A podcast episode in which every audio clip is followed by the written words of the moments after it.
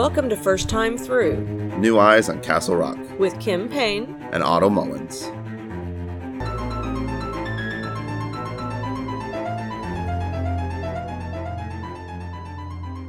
Welcome to First Time Through New Eyes on Castle Rock. I'm your host, Otto Mullins. And I'm Kim Payne. And we are diving into the second half of The Gunslinger today, written by our main man, Stephen King himself. Um, the Gunslinger is the first in the Dark Tower series. Also, we can just start this episode off by saying it's number one in my five books that I've ever read by Stephen King. It's amazing. I love it so much. It was fantastic. Uh, there's some things that I don't like about it, of course, but I mean, I'm a negative person. Everything. I will find something I don't like about everything in my life. So the fact that there's so few things I don't like about this were very telling and really good. It made me really. I immediately picked up the uh, original version and started rereading the prophecies in that to see like if they were different or not. They're exactly the same. Right. So you see what I mean now Mm-hmm. when I said that there really wasn't significant story difference. It was just richer, more. It was better told. Yeah. Yeah, like, even, like, it was it was the- more mature. And also, like, you know, he went through and he added some of his signature chapter breaks Mm-hmm. into the new version, whereas in the other version, you know, it's just a traditional, you know, space. Right. And so in this one, it really set aside, like, time jump. Yes. And I think that's something that, you know, with Steve's chapter breaks, we're really starting to, like, pick up is, like, it's a decent time chunk usually. Yeah, and Um, and I know that misery was a little hard for you because of the the but the um, feel like abruptness of those. Went back into it now, like, and also like now that we've talked about it in the way that it was portraying Paul's mind, you know, it helps put that into perspective it a little bit more. And also, you know, now that you've pointed that out, it's something that I can. Going forward, I'm going to use it to see like how Steve might be using that to like tell me something. And in this one, Right. it, I don't think it is him. I don't he's think it is, I 19 and he's not really. He's just trying to tell his cool story that he's really excited about. Yes. Um, but uh, yeah. Um, okay. I just figured I'm gonna do. Uh, we can do the recap. We should do the recap as fast as possible this time. So I we think get so, right too. into like analyzing this. Do you want me to do the recap? Uh, I can do it. I okay, think I got you it. got it. Yeah, yeah. Okay. All right. so we have- sometimes we get chatty. yeah, right. So we have three chapters left: the Oracle in the Mountains, the Slow Mutants, and the Gunslinger and the Black Man. So in the Oracle in the Mountains, the Jake and the Gunslinger start to climb up the mountains. As they do, Jake overnight gets drawn in by some kind of fairy, fae, you know, universal. What did you say? a succubus. a succubus. It it says succubus, but it doesn't like manifest in a way that I know of a traditional succubus. So it's just a very if it is a succubus, it's a very weird version of a succubus. Um, and you know, Roland goes and saves him from that, and then he's like, "Oh man, this uh, this succubus can tell me some truth, some prophecy. I need to go talk to it." So he takes some mescaline, which is amazing. I was not expecting Roland to just be like, "I got this pill of mescaline. I'm just gonna start." And then I was really thinking, like, "Huh, 19 year old Stephen King in his first year of college. Like, of course he's trying mescaline and doing different things." so he takes this mescaline. He goes off to talk to the succubus, and the succubus gives him a prophecy. And then the pro- at the end, she's like, "Ah, I just I have to have sex with you. You're I am the universe, and you are you're the number one." And he's like, "All right, if you do what you got to do, then." Um, and it's just you know, it's more of the sexual fantasies of a 19 year old, which just you know, it doesn't make for amazing storytelling by any means, but it really. It just tickled me. It made me so happy. Right. Like, you know, this 19 year old kid is definitely just sitting in his dorm room having a good time writing this story. um, so the gunslinger comes back and he talks to Jake, uh, and they pretty much uh, decide that they're going to keep going. Um, and the I don't want to get too much in the prophecy parts of it, but essentially she tells him like, "Hey, you got two options. You're going to go forward and you're going to kill Jake, or you can turn back and save him." And the gunslinger's like, "Well, I'm not turning back." And so he goes I'm on a quest, Yeah, man. he's like, I got stuff to accomplish. I just don't know what those things are, and no one does yet. So they start climbing up the mountains, and it's pretty treacherous. They get up to the top of the mountain, and who's there but none other than Randy Flagg himself. And you're gonna be like, Otto. At the end of this, you're gonna be like, Otto. Don't you see? It's not Randy Flagg. It is Randy Flagg. It's an extension of Randy Flagg. It's just an emissary of Randy Flagg. That's the reason why he turned into bones at the end. I told you. Um, I I totally agree that it is a mani- manifestation of That's Randy. Randy. That is Randy. I, I I absolutely there's agree no with I that. don't, it's just also like if Rand if the gunslinger is touched by God in the same way that like Randy says he is towards the end. Okay, hold on. We'll get into this later. We Yep, gotta do the yep, recap. yep, Okay, recap. so they get to the top. Who's there? But none other than Randy Flagg himself. And it's the first time we get to hear him talk. Susan. Yeah, yeah, yeah, yeah. yeah. You do get you get the little bit of Susan here, and we start to learn a little bit more about Reap Night. Um, Mm-hmm. You know, that's what I can only assume that they're talking about. Um, they get up to the top. Randy's there, and Randy says, "Come along. Uh, you know, there's only one way that this can end now, and there's you know only the two of us are gonna talk." And uh, Jake, pretty much at that point, he's like, "I knew it. You're gonna kill me." And then Gunslinger is just like, "Yep, welcome to reality, kid." And then that's the end of that chapter. Uh, and they go after the Dark Man because he goes into this like little cave. So into the next one, the Slow Mutants, they go down into the cave and they're following after the Dark Man, and uh, you know everything just seems too coincidental. They end up finding a hand cart, and the hand cart they start pumping it, and they're going through, and it, it seems like it takes them like almost two weeks to get through this. Yeah, it, like, it is a long time. it's a time. big tunnel, and um, throughout it, there nothing really happens until they're very almost close to the end. And uh, after this, we've had a bunch of flashbacks where we've learned how Roland became a gunslinger, which was a really 10 out of 10 story right there. Very cool. The Hawk. And I think it really just like, it's like we were talking about earlier, you know, when you show those flashbacks of Roland uh, doing terrible things, it makes it a lot easier for you to stomach him doing terrible things in the future. Right. So at Well- 14 year old, when Roland sacrifices his friend Hawk, you know, you're like, okay, that's just the metal of this man. And then, at, like, you know, I think it, it. I think it does a really good job of portraying how single-minded he is. You know, when he makes a decision that something needs to be done, every everybody, everybody, and everything else be damned. the moment that's that he what was he's like, got I to need do. to kill Marten was the moment that he was like, all right, cool, we're gonna go and I'm Mm-hmm. gonna just make sure that this is done. Right. You know, it.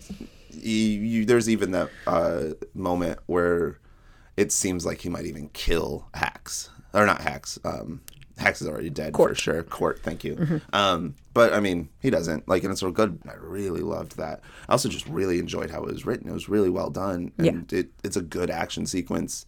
And I just enjoy the way the Roland thinks. Yes. You know, and it it's interesting because in the same way that Roland will take advantage and like sacrifice David, he's also spent the last six years treating it better than anyone's ever treated a hawk before. right.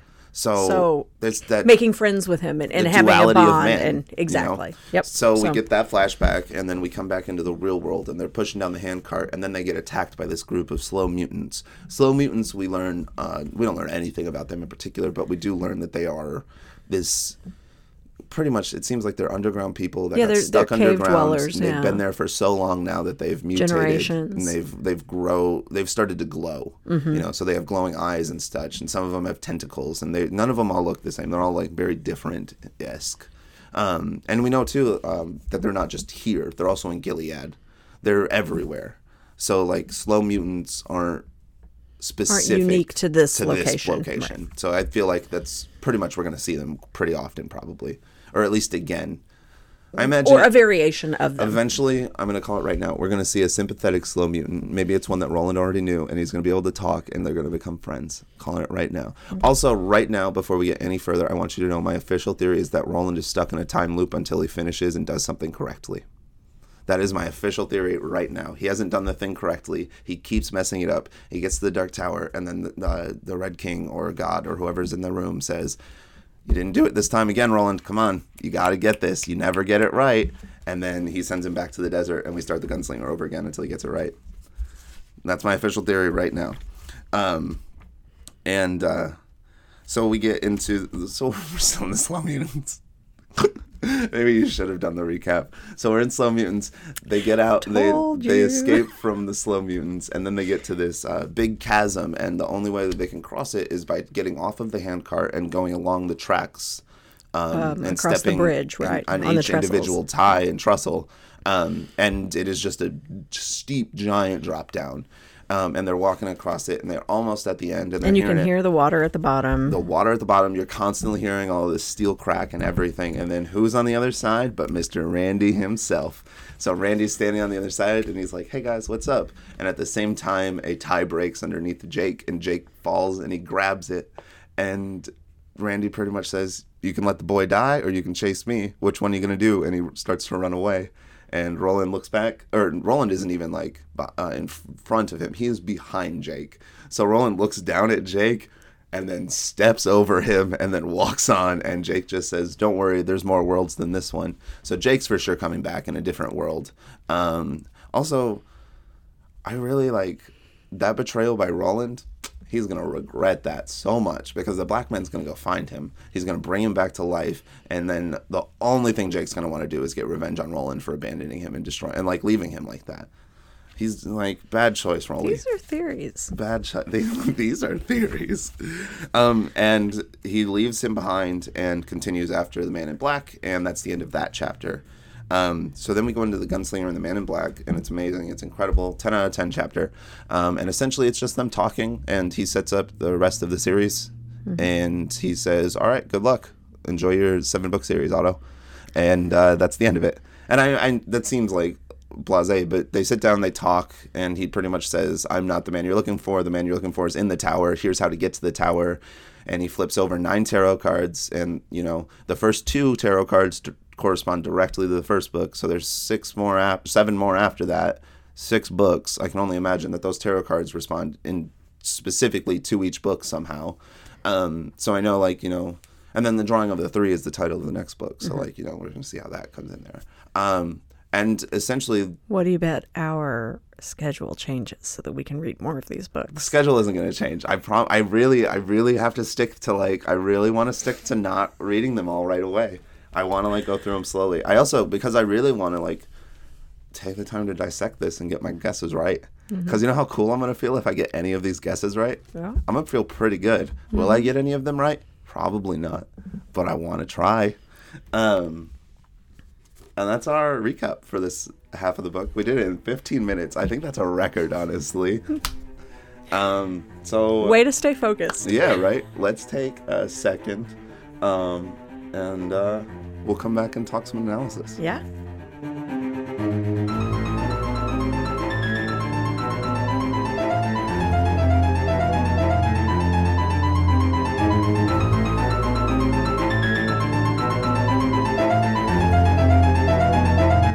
Hey, constant listeners. As you all know, there are so many novels for us to get through, and we will it will take us years to get through all of them. Which is a good thing. It's great.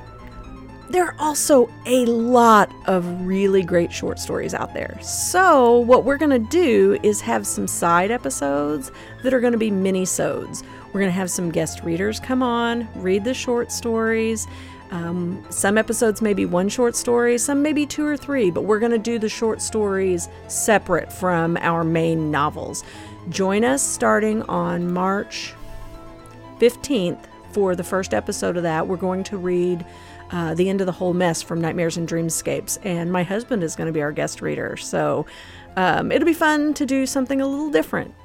And we're hoping that anyone that we have to come in through here, this will maybe it won't be their first time. Maybe they've read this story before, but it'll be a new perspective. So make sure to start checking us out every other Monday, starting on March 15th, for a special mini-sode of a short story selected by Kim to be read with her friends and family. Hey, constant listeners, I just wanted to let you know that on April 29th, we're going to be doing an exclusive special episode covering a book called The Bridge, the first of the Mind Bridge trilogy by local incredible author Joe Luegers. We're really lucky enough to be getting pre release copies, so our episode will be coming out a week after the official release of the book, so you have enough time to read it yourself. I highly recommend you check out this book on Barnes & Noble or Amazon by searching Joe Luegers, J-O-E space J-O-E, I spelled that right, yeah. J-O-E space L-U-E-G-E-R-S. It's a little bit complicated, but it's worth learning how to spell it because it's going to be remembered. This is going to be our first young adult book by a different author. So we're going to be inviting Darwy Sandlaven, uh, who's a big youth and young adult fiction reader.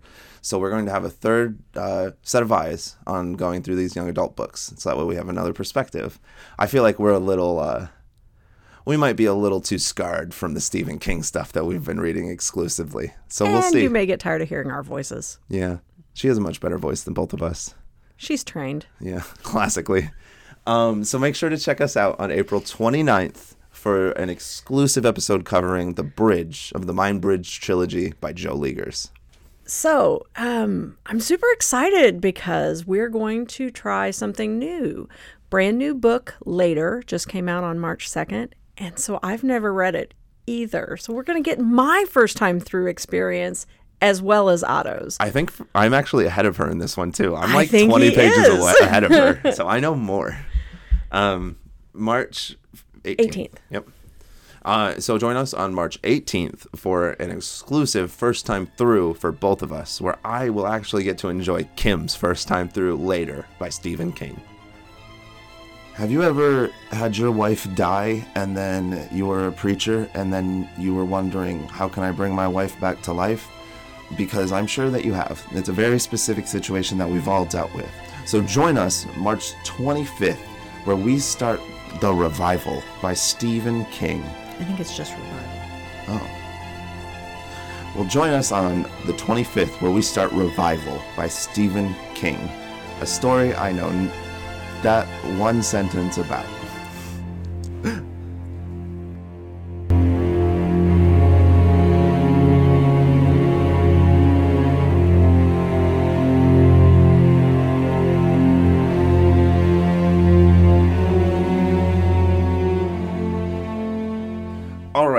Welcome back. It's first time through analysis. I don't know. Like normally it's like half an hour into the episode, and I feel like we gotta like remind everyone that they're still listening to us. Yeah, but, but uh, no, this time we we- were quick this time. We can just get right into focused. talking about uh, the Oracle and the Mountains, Mm-hmm. chapter three. You know, it's only a five chapter book. It's basically a kid's book, um, I mean, it's a little more than a kid's book, barely. but you know, it's kind of a grown-up kid's book Yeah, it's a grown up kid's book. That's the perfect way to You know. describe it. because there are some um, uh, adult content. Uh, yeah, there's a little bit, a little bit. The mescaline, the sex, you know, there's some stuff that, The, the, like, you know, the shooting, the- yeah, the killing the whole town. Oh, that's some that kind of some adult content. you know, I'm so desensitized to violence in my like lifetime that like that didn't bother me at all. It was more the drugs and sex that I was like, gotta protect the kids from that. Um, wow, welcome to the modern world. Okay, the Oracle in the Mountains. First sentence: The boy found the Oracle and almost destroyed him, which is really telling because we just ended that last section in the last uh, episode on the sentence, and the boy Jake became a sacri- and the boy Jake the sacrifice. You know, something along those lines. So Right. we knew we ended that last chapter with oh no jake's in trouble to uh oh jake almost got got is this the thing that he was going to get got by and so now this entire time you just have this feeling of like Is this the one that's going to get him? is jake about to get got Is this the one that's going to get him? yeah um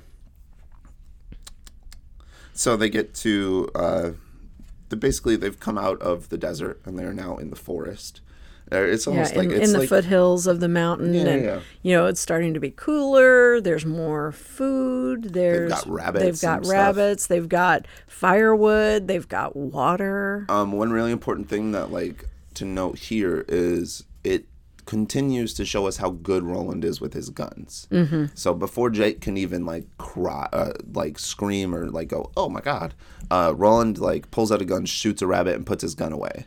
So his lightning fast like reflexes and his ability to aim are literally unbeatable. right. like- yeah, his training is is Which is important because later on he takes some shots at the Dark Man and he misses all of them. Mm-hmm. So for me, that told me that the Dark Man wasn't actually there. That it was like That a it was, uh, manifestation, like a thing. So it's like because Come Roland- on, Roland ain't missing. wait, I'm not buying that. I've I've read enough of this book. I know enough of this series already to know that he's not missing. He's shooting these mutants in the dark, and you're telling me he's gonna miss three gunshots in the middle of a mountain in the middle of the day? Nah. I, I, I don't buy it. I don't buy it. Um, so uh, they sit there and they talk, and Jake's starting to get this uh, sense of you're gonna kill me anyways, so Mm-hmm. whatever, I don't care. Which I mean, that makes sense. Um, I mean, Jake is perceptive. yeah, no, he's. I like, mean, he's he's young, but he is very cognizant of what's going on Well, around Roland him. says that he might have been like have the touch. Mm-hmm. So I imagine in this world, the touch is some kind of like divination sense, or like the ability to like read the ka of the world, or like something like that. yeah, I Um, agree. So it's only a matter of time until we figure out exactly what that is, and then we find out Jake had been touched. And then by the time that Randy brings Jake back to life, Roland is going to regret it. I'm. It's sad. Um, so then the second section, we get into a little uh, uh, flashback vignette of uh, Susan dying on Reap Night. It seems it was. Uh, it, it it seems like it's a very wild uh, day. it really seems like this is the night that there was the uh, uprising and like the nobles got got. You know, like you know in France they ate the rich, so it's like here's the here's your revolution. Uh, and we know that like he says later on that there was a revolution. Um, I think though it's interesting too that you know again there's a, a ragtime version of Hey Jude playing. So that pianist Sheb was obviously in Gilead in these moments playing Hey Jude. You know because he, And ease on down the road. yeah, um, and Careless Lover. Um, oh no, that's what Susan sang to him. So that's interesting because if Susan sang all that to him and then Sheb's still out there playing it, maybe Sheb's like Susan's dad or something. We'll find out.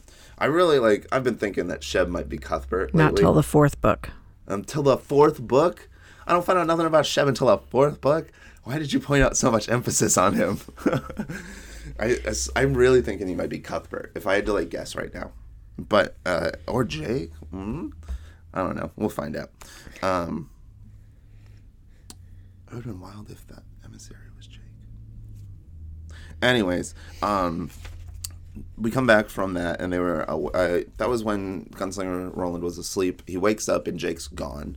So he runs off after him, and uh, Jake's been sleepwalking, and he comes on to him in the middle of this. Uh, it's it when he describes it, it sounds like Stonehenge almost. You know, it's a it's a big uh, Like a circular, circular clearing, with clearing with lots of rocks around it, Right. And like specific settings and specific ways that they're laid down and stuff. right, not just like a natural clearing in Yeah. the right. um stone circle i think Mm-hmm. yeah yeah and uh jake is in the middle of it collapsed and just like screaming in agony and roland runs up to him and he starts to immediately feel like uh, this hot fiery presence in his loins and he immediately knows that it's a succubus he runs up and he gets jake and this is the first time that he takes the jawbone uh no it's not is it the first time he takes the jawbone? Mm-hmm. Yeah. So It's he the takes first the time he takes it jawbone out, yeah. of his pocket, and then he does like the the hang ten symbol, like a surfer does. Right. And he, uh, or no, it's I love It's you. like it's, the I love you. Yeah. Uh, it, or it's like a rock concert, you know, whichever one you want. He puts up his uh, pinky and his first finger and like little horns, like the, uh, the yeah, if you like the Texan off the Longhorns, it's the yeah. Longhorn symbol. You know, it's a lot of things. Um, and then he puts the jawbone out, and the succubus starts to get weak. Um, and so he pretty much snags uh, Jake, and they run back to camp. And he's like, "What was that?" And he's like, "It was a succubus. Like, I got to go back and talk to it because he knows that the succubus can speak truth. You know, the dead, the truth comes from the dead. Mm-hmm. Right. Um, and I don't think that and a, and a succubus is not technically dead, but they're also not technically alive. Right. They're they're a, a spiritual presence, but he knows that he'll be able to get information that he needs or that he feels like he needs. Yeah. Um, and uh, he knows that to do that, he has to like unlock more of his mind so he can connect more with the universe. So he gets back to camp. He sets Jake up with the jawbone and he tells him, if anything happens, hold on to this and protect yourself. Unbeknownst to him, it's the jawbone of Randy Flagg, and he just doesn't know that yet. And I'm telling you, I, I'm positive that that jawbone, since he went and so specifically picked it up at the end, Roland's going to end up in the future at some point putting that jawbone inside of a way station because he's going to be like, I need to do this for myself later or, or, or earlier. Note to self. Note to self: put jawbone in for myself in the first book. That's what Roland's thinking. Um, so he gives the jawbone to Jake. He and then he sits down in his little packet and his tobacco, and he digs through it, and he takes out this little piece of paper, and he's like, "Got to make sure I take my mescaline." And uh, mescaline, if you are unaware, is a very powerful um, Hallucinogen. hallucinogenic drug. Um, it is a natural drug um, that you can find in the deserts from when cactuses have been rained on, and then that uh, water has been secreted, and then they leave, uh, and it's been evaporated, and it's that like. It's some of that mat- stuff that's left behind, Right, Right, right. Um, and they take it and they will crush it up and they'll put it into little pill form, and then that's what he's talking about here. And um, and and you know hallucinogenics have widely been uh, used and and especially when in the 60s when he was writing this it was there was a lot of research going on Well, about and he was a freshman in hallucinogens and he was a freshman in college. So you know he probably was, He was def- tried it a couple times. Um, well, and then you know, like this book, like too, like we're reading it all as one collective piece, but like in reality, these five chapters were all written two or three years apart each. So well, maybe not two or three. I, years I don't know that it was that far apart Published but that like published over So I imagine a time though, frame. in that same concept, they probably weren't all written like right in like that one night in the library. Right. So I imagine you know there's probably a couple of months of writing, and then he like went to a party and he tried mescaline. And he's like, Roland has to do some mescaline, bro. Yeah. Um, and I just think like, um, psychotherapy is something that, or psilocybin therapy is something that is just now happening in 2020, 2021. Happening again. Hap- well, happening again, and it seems that it's happening less for what could happen. Like we should just shove all these drugs into people and find out, and it's more for like specifically if I give you 0.02 milligrams of psilocybin, your brain's going to release this much serotonin, and you're going to be able to have this much of an existential thought and work on yourself. And, and I feel like that it's much more of like it's much more controlled research now instead of just controlled for the benefit of a regular person. Whereas Yes. in the 60s and 70s, you know, MK Ultra, that's not for the benefit of a regular person. That's for the benefit of the government. So it's very controlled and fastidious in the way that they need to make sure that they know what acid does to the human brain. Right. But it's not because they care about the subjects. Whereas now we have the same kind of it's psychotherapy. right, but it's much more scientific now. yeah, exactly. Also, w- w- anyways, so Roland takes some mescaline. digress. Um, and, We're bad at that. The main reason I just really wanted to get into that is just because it's like it's stronger though than sh- mushrooms or acid or, even it, it's on the same level as like peyote. Right. You know, it's that right. kind And- of drug that like And I think it's important for us to establish that he is not fully in control of his mind because it breaks down some barriers and and we you know we've talked about over and over how stoic and how controlled Roland is Mm-hmm. and this really puts him in a state where he is in significantly less control of everything He's going his more- thoughts and emotions it's and more instinctual and emotional. Right. Yeah. Uh, and that's pretty much like what that kind of drug does to you too. Mm-hmm. So you know he's in that like very frazzled state of just trying to like comprehend what's happening around him. Right. Um. So he takes this mescaline and then he returns back to this the cave or he returns back to the stone circle and um oh I'm had it on accident and uh, he goes to talk to the succubus. The succubus is, you know, it's funny because it's in the same ch- novel. It really feels like Stephen King just really wanted like these women to like come onto him so badly. um, but you know, it's also a succubus, and like it's literally the Mm-hmm. And point of it is exactly to like you know right. Steal your their- sexual energy. And uh, he goes to talk to him. And I think it's like you were talking about this one section that he says the drug had often disturbed him. His ego was too strong, or perhaps too simple, to enjoy being eclipsed and peeled back, made a target for more sensitive emotions. They tickled at him like the touch of a cat's whiskers, but this time he felt fairly calm. That was good.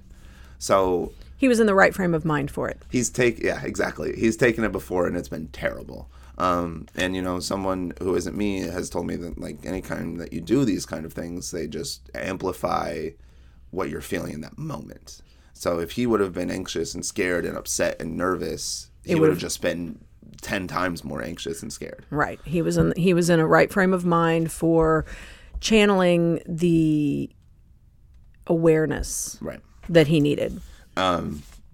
And he goes to talk to uh, he starts calling it the oracle now that he's on mescaline which i think is an interesting swap in his head you know that he has opened up his mind to the point where it's not just something trying to hurt me i can get stuff out of it Right. now too Exactly.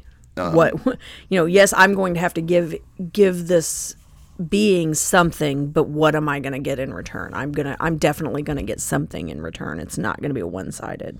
and uh, he goes up to the stone and it's as you'd expect the succubus pretty much is like i've got an itch that i can't itch and i need you gunslinger i need you and he's like after if you tell me what i need to know uh, and she's like no now and he's like no give me prophecy give me truth. And she's like sleep then. And he's like no i'm not going to go to sleep with you around me. Like that seems like a terrible plan. Right? I mean, hello. yeah so she says half sleep. And to me that was like his meditative state you know Yeah. like that calm zen moment where you just kind of zone out and you forget about the world that you're around.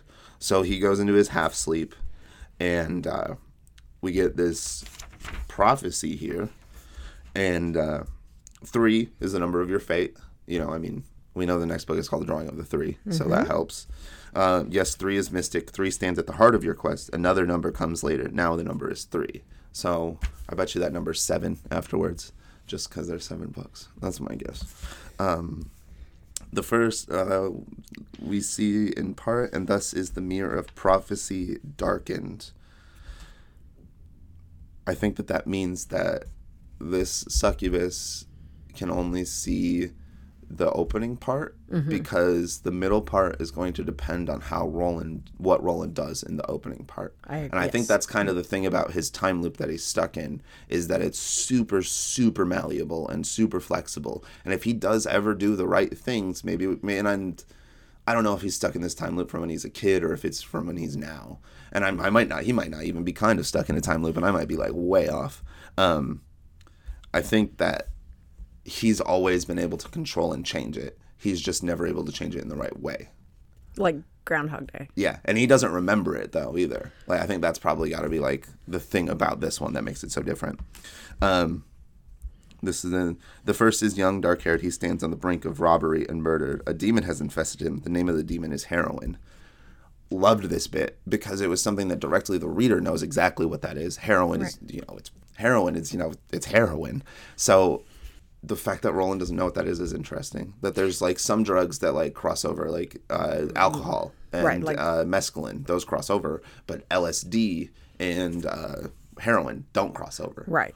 Yeah. Um, I mean, we talked about, and, and we will get more and more into this, the, the, the places where the worlds touch, where the, the thin spots are and the things that cross over and the music that crosses over and, and, and the words that cross over. But this is one of those things that, you know, Roland doesn't understand what, what heroin is. Yeah. Um, I think it's also interesting too. He stands on the brink of robbery and murder. The demon is heroin, which makes me think that this world that he's in doesn't have heroin. So there's probably not like a, a thing, a demon that could be in this. Uh, you know, I don't, I don't know what to call it really. Like I think they've been calling it like mid world. Like he's in mid world. Mm-hmm. He's in midworld. But I don't think that like midworld is the name of this entire like world like con like universe. I just think midworld is the name on this part of It's the like earth. where they are.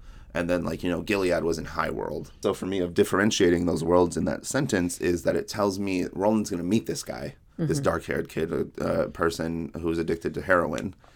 He's probably either going to die and come to this world because of the dark man or roland is going to in the next section find one of these doorways to go to another world soon.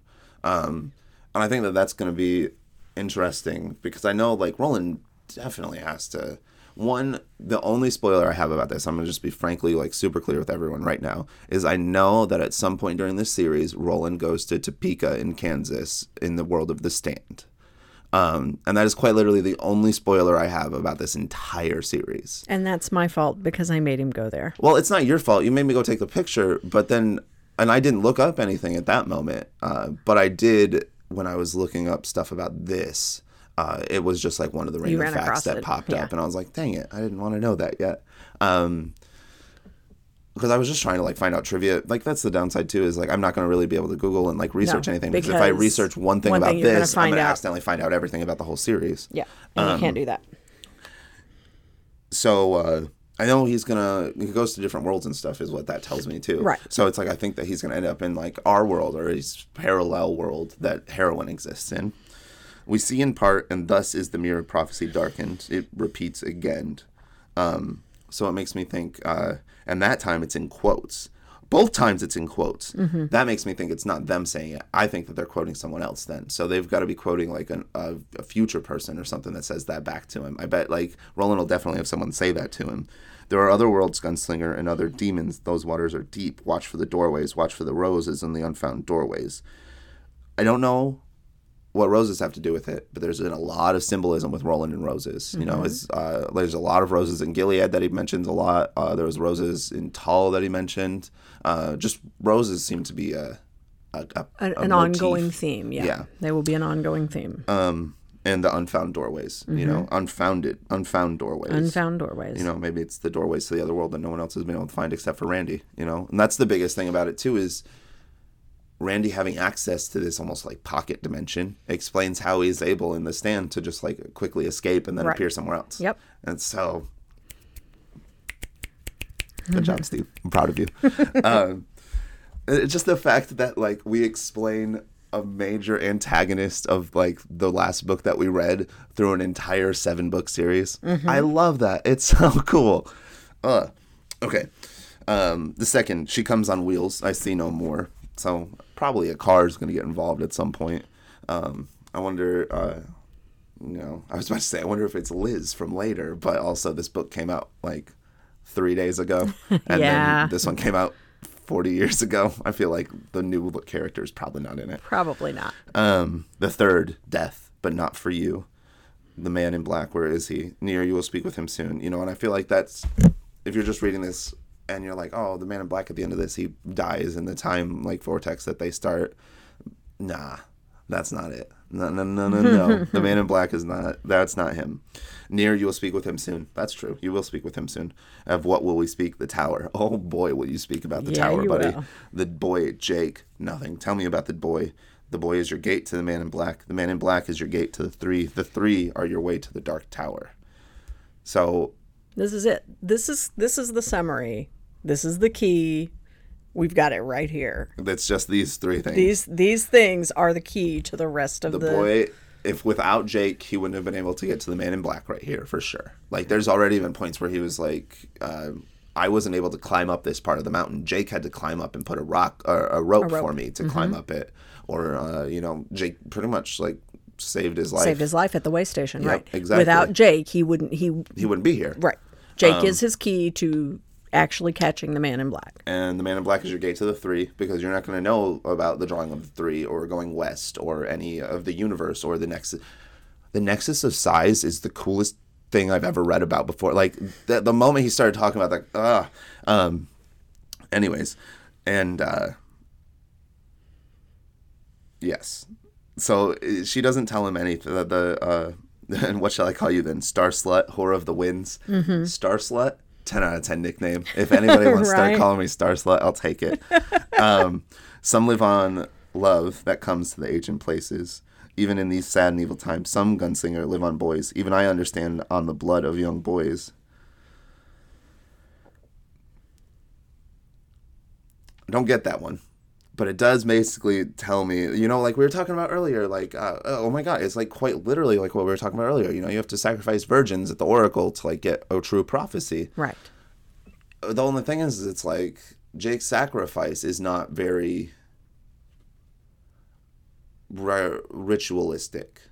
No, it's so it doesn't make sense to me that it would activate any kind of like special powers about that cavern.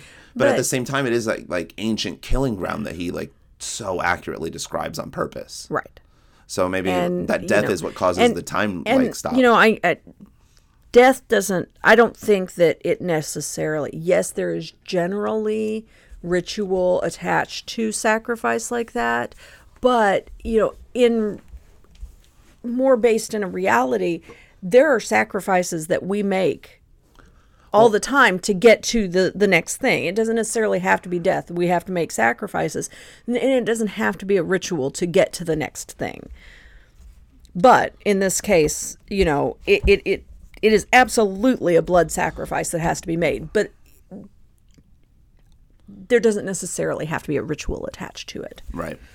For me, it also seemed uh, part of it for me was just kind of Randy playing with him a little bit, Mm-hmm. and like we'll get into that a little bit. But I feel like it's kind of him testing him, like, how serious are you about the tower? Are you gonna kill this boy? Right. Are you gonna like l- knowingly leave this kid to die so you Right. could get your tower? So you can go to the tower. And What? he's just like, I wanted to make sure you were that serious because right. like because this isn't like a thing I'm not going to give you. person. I'm not to going to give you the key if you are not willing to do what it's going to take. Yep. You Because know, I'm sure to this, this is point not the you first say, betrayal and sacrifice. Right. To this point, you say you're going to do what it takes, but are you really going to do what it takes? I think even earlier on it said uh, the first of many betrayals, Mm-hmm. and like when Roland's talking about stuff. So it's like, yeah, yeah, that makes sense. Um, how can I save the young boy? Cease, strike your camp, and turn back northwest. There's still need for men who live by the bullet. Which tells me one that he's not the last gunslinger, and that if he thinks he's the last gunslinger, he's super naive. Well, But also- it, it says there's still need for men who live by the bullet. It doesn't say that there are more gunslingers. It doesn't say that there's not. There wouldn't be a need for them if they didn't exist. Supply and demand. You know what I mean? Um Marten, uh, I've sworn by my father's guns and by the treachery of Marten. You know, in the next section, we get a little bit of like hint of like how ritualistic it is to be given these guns and Mm-hmm. like they're how they're handed down and stuff. So maybe there is some kind of like magical like binding into this to make sure that like your father's like will is done or something like that. Um, and by the treachery of Marten, I think that's just purely emotional. It's the only like real emotion that we see from Roland. Like that's purely like his is Is his his absolute pure hatred of Marten. for Marten. And you know, here's a little red herring here. Marten is no more. The man in black has eaten his soul. This you know. You know. I don't think that that. I think that basically what that is saying is that if there ever was a man named Marten, the moment that he started working for the Dark Man, like he didn't exist anymore. Right. I also just think that Marten is the manifestation of Randy. Like I, I think that that was just one form of him, and then that was the on- name he took in this exactly world, right? um, also, though, reading this again, I do think that Matthew McConaughey is perfect casting for that role. Like Marten? For Marten Mar- and Man like? Randy, Man and Flag. Like I honestly feel like oh yeah, I I, I such never casting. I never hated Matthew McConaughey as that. And I know, like racially, there's going to be And- some reason why Idris Elba is a bad choice. but I, like, if I didn't even hate Idris Elba it's just story wise, there's theory, something that's got to be story wrong wise, with it. it, it, I imagine didn't work. I can already like I imagine Gilead's all white. Well, and You don't have to say anything. there's more to it, but but essentially, but it it it just didn't work in the overarching story and I, I not that idris elba is bad i because i think that he is an amazingly talented actor and i can imagine that he did a wonderful job with what he was given right? but you know It's it- not the story. it's not wanted. the story it's not the story that stephen king told and you know i understand and, and again we we talked about this when we talked about the stand i i'm going to try to step back when we finally do get around to watching this and try to put myself in the director's shoes to look at the story that he's trying to tell um because i understand that that there's a Because I feel like the biggest thing about the movie is probably they're not trying to tell the entire story of the Dark Tower. They're probably Right. just trying to tell the story of the gunslinger. And and it And is my like- understanding that they just tried to cram too much into too small of a space, and so everything was very disjointed. Well, and but I don't know. That's we'll the see. thing too. Is you know we've been calling this the gunslinger, but in reality, it's not the gunslinger. It's Dark Tower One. Yes, So I can imagine that a movie would try to just focus on Roland's story and di- distill that down into like its essence. Right. Whereas Stephen King is not telling that. He's telling no, the story he's of he's the tower. right. He's telling the epic of the tower. Yeah. So Um, Marten is no more. I am sworn. Then you are damned. Have your way with me. Um, and so then, uh, you know, the succubus. That's the end of her prophecy, essentially. You know, I was thinking too. Uh, Yehuda Banano. Uh, and I'm so sorry. I hope I got that right. Um, sent us a message talking about how we should talk about uh, the dream motifs that we have so much.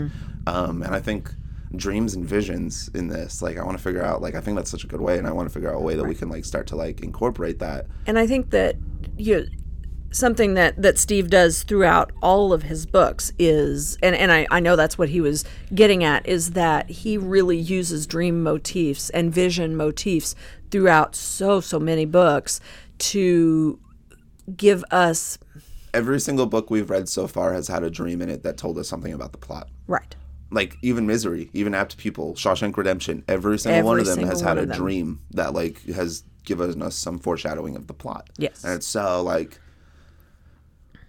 you know, it makes me think like in real life subconsciously we have we constantly every day are fulfilling self-fulfilling prophecies. Mm-hmm. You know, we say like I'm going to go to work today, you know? That's a self-fulfilling prophecy in its own small insignificant way. Right. So, it makes sense to me that subconsciously in your dreams you are able to see the bigger picture of the world and the life. You Right. know, you're able to like yeah. go beyond just like the small in small little self prophecies small make every day-to-day and you're able to make right. big grand ones with your subconscious of what you want to achieve in the world.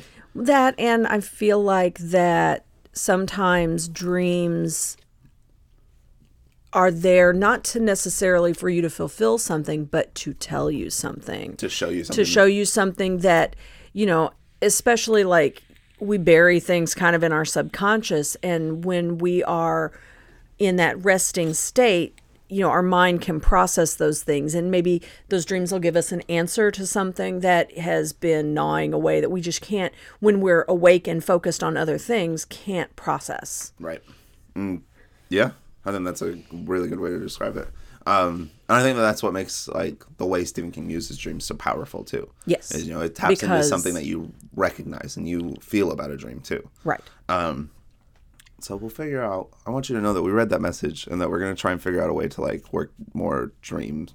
Maybe like we could have like more specific discussion of the dreams. Maybe like at the like uh, we can start using some like sticky notes, and at the end of it, like before we get into the like uh, hypothesizing, like go through all the sticky notes Mm-hmm. of dreams and just be like, okay, here's all the dreams that I can know. Honestly, I feel like those are going to be the big clues that I have to like guess what's going on forward too. So I think that you're I'm going to definitely be focusing on that.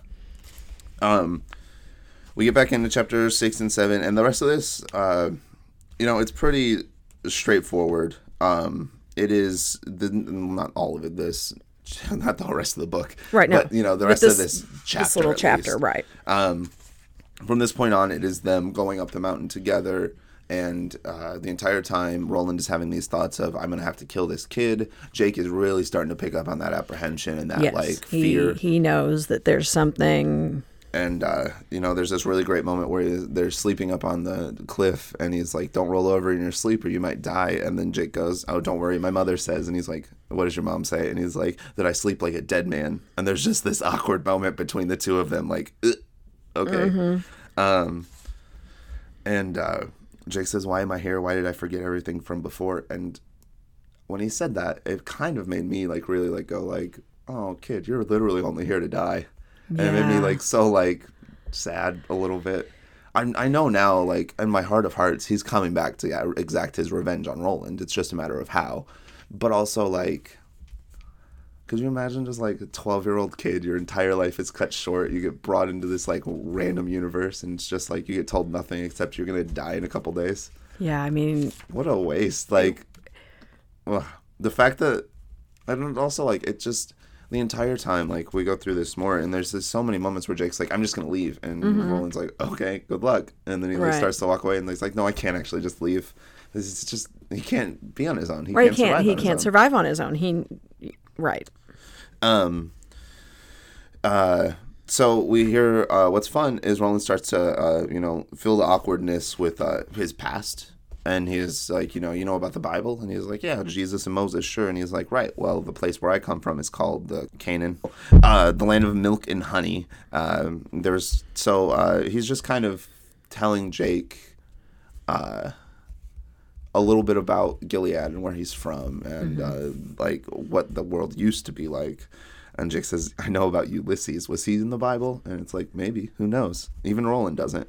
Uh, right and I think that that's what's fun about it. It's just like really like the Bible in this world is like a really good storybook that like Yeah. had like these really important characters that may or may not have existed in this world so far. Right. Like Jesus seems to have like existed, um, or at least some version of Jesus right because enough pe- he's been mentioned enough times that you know that he's consequential.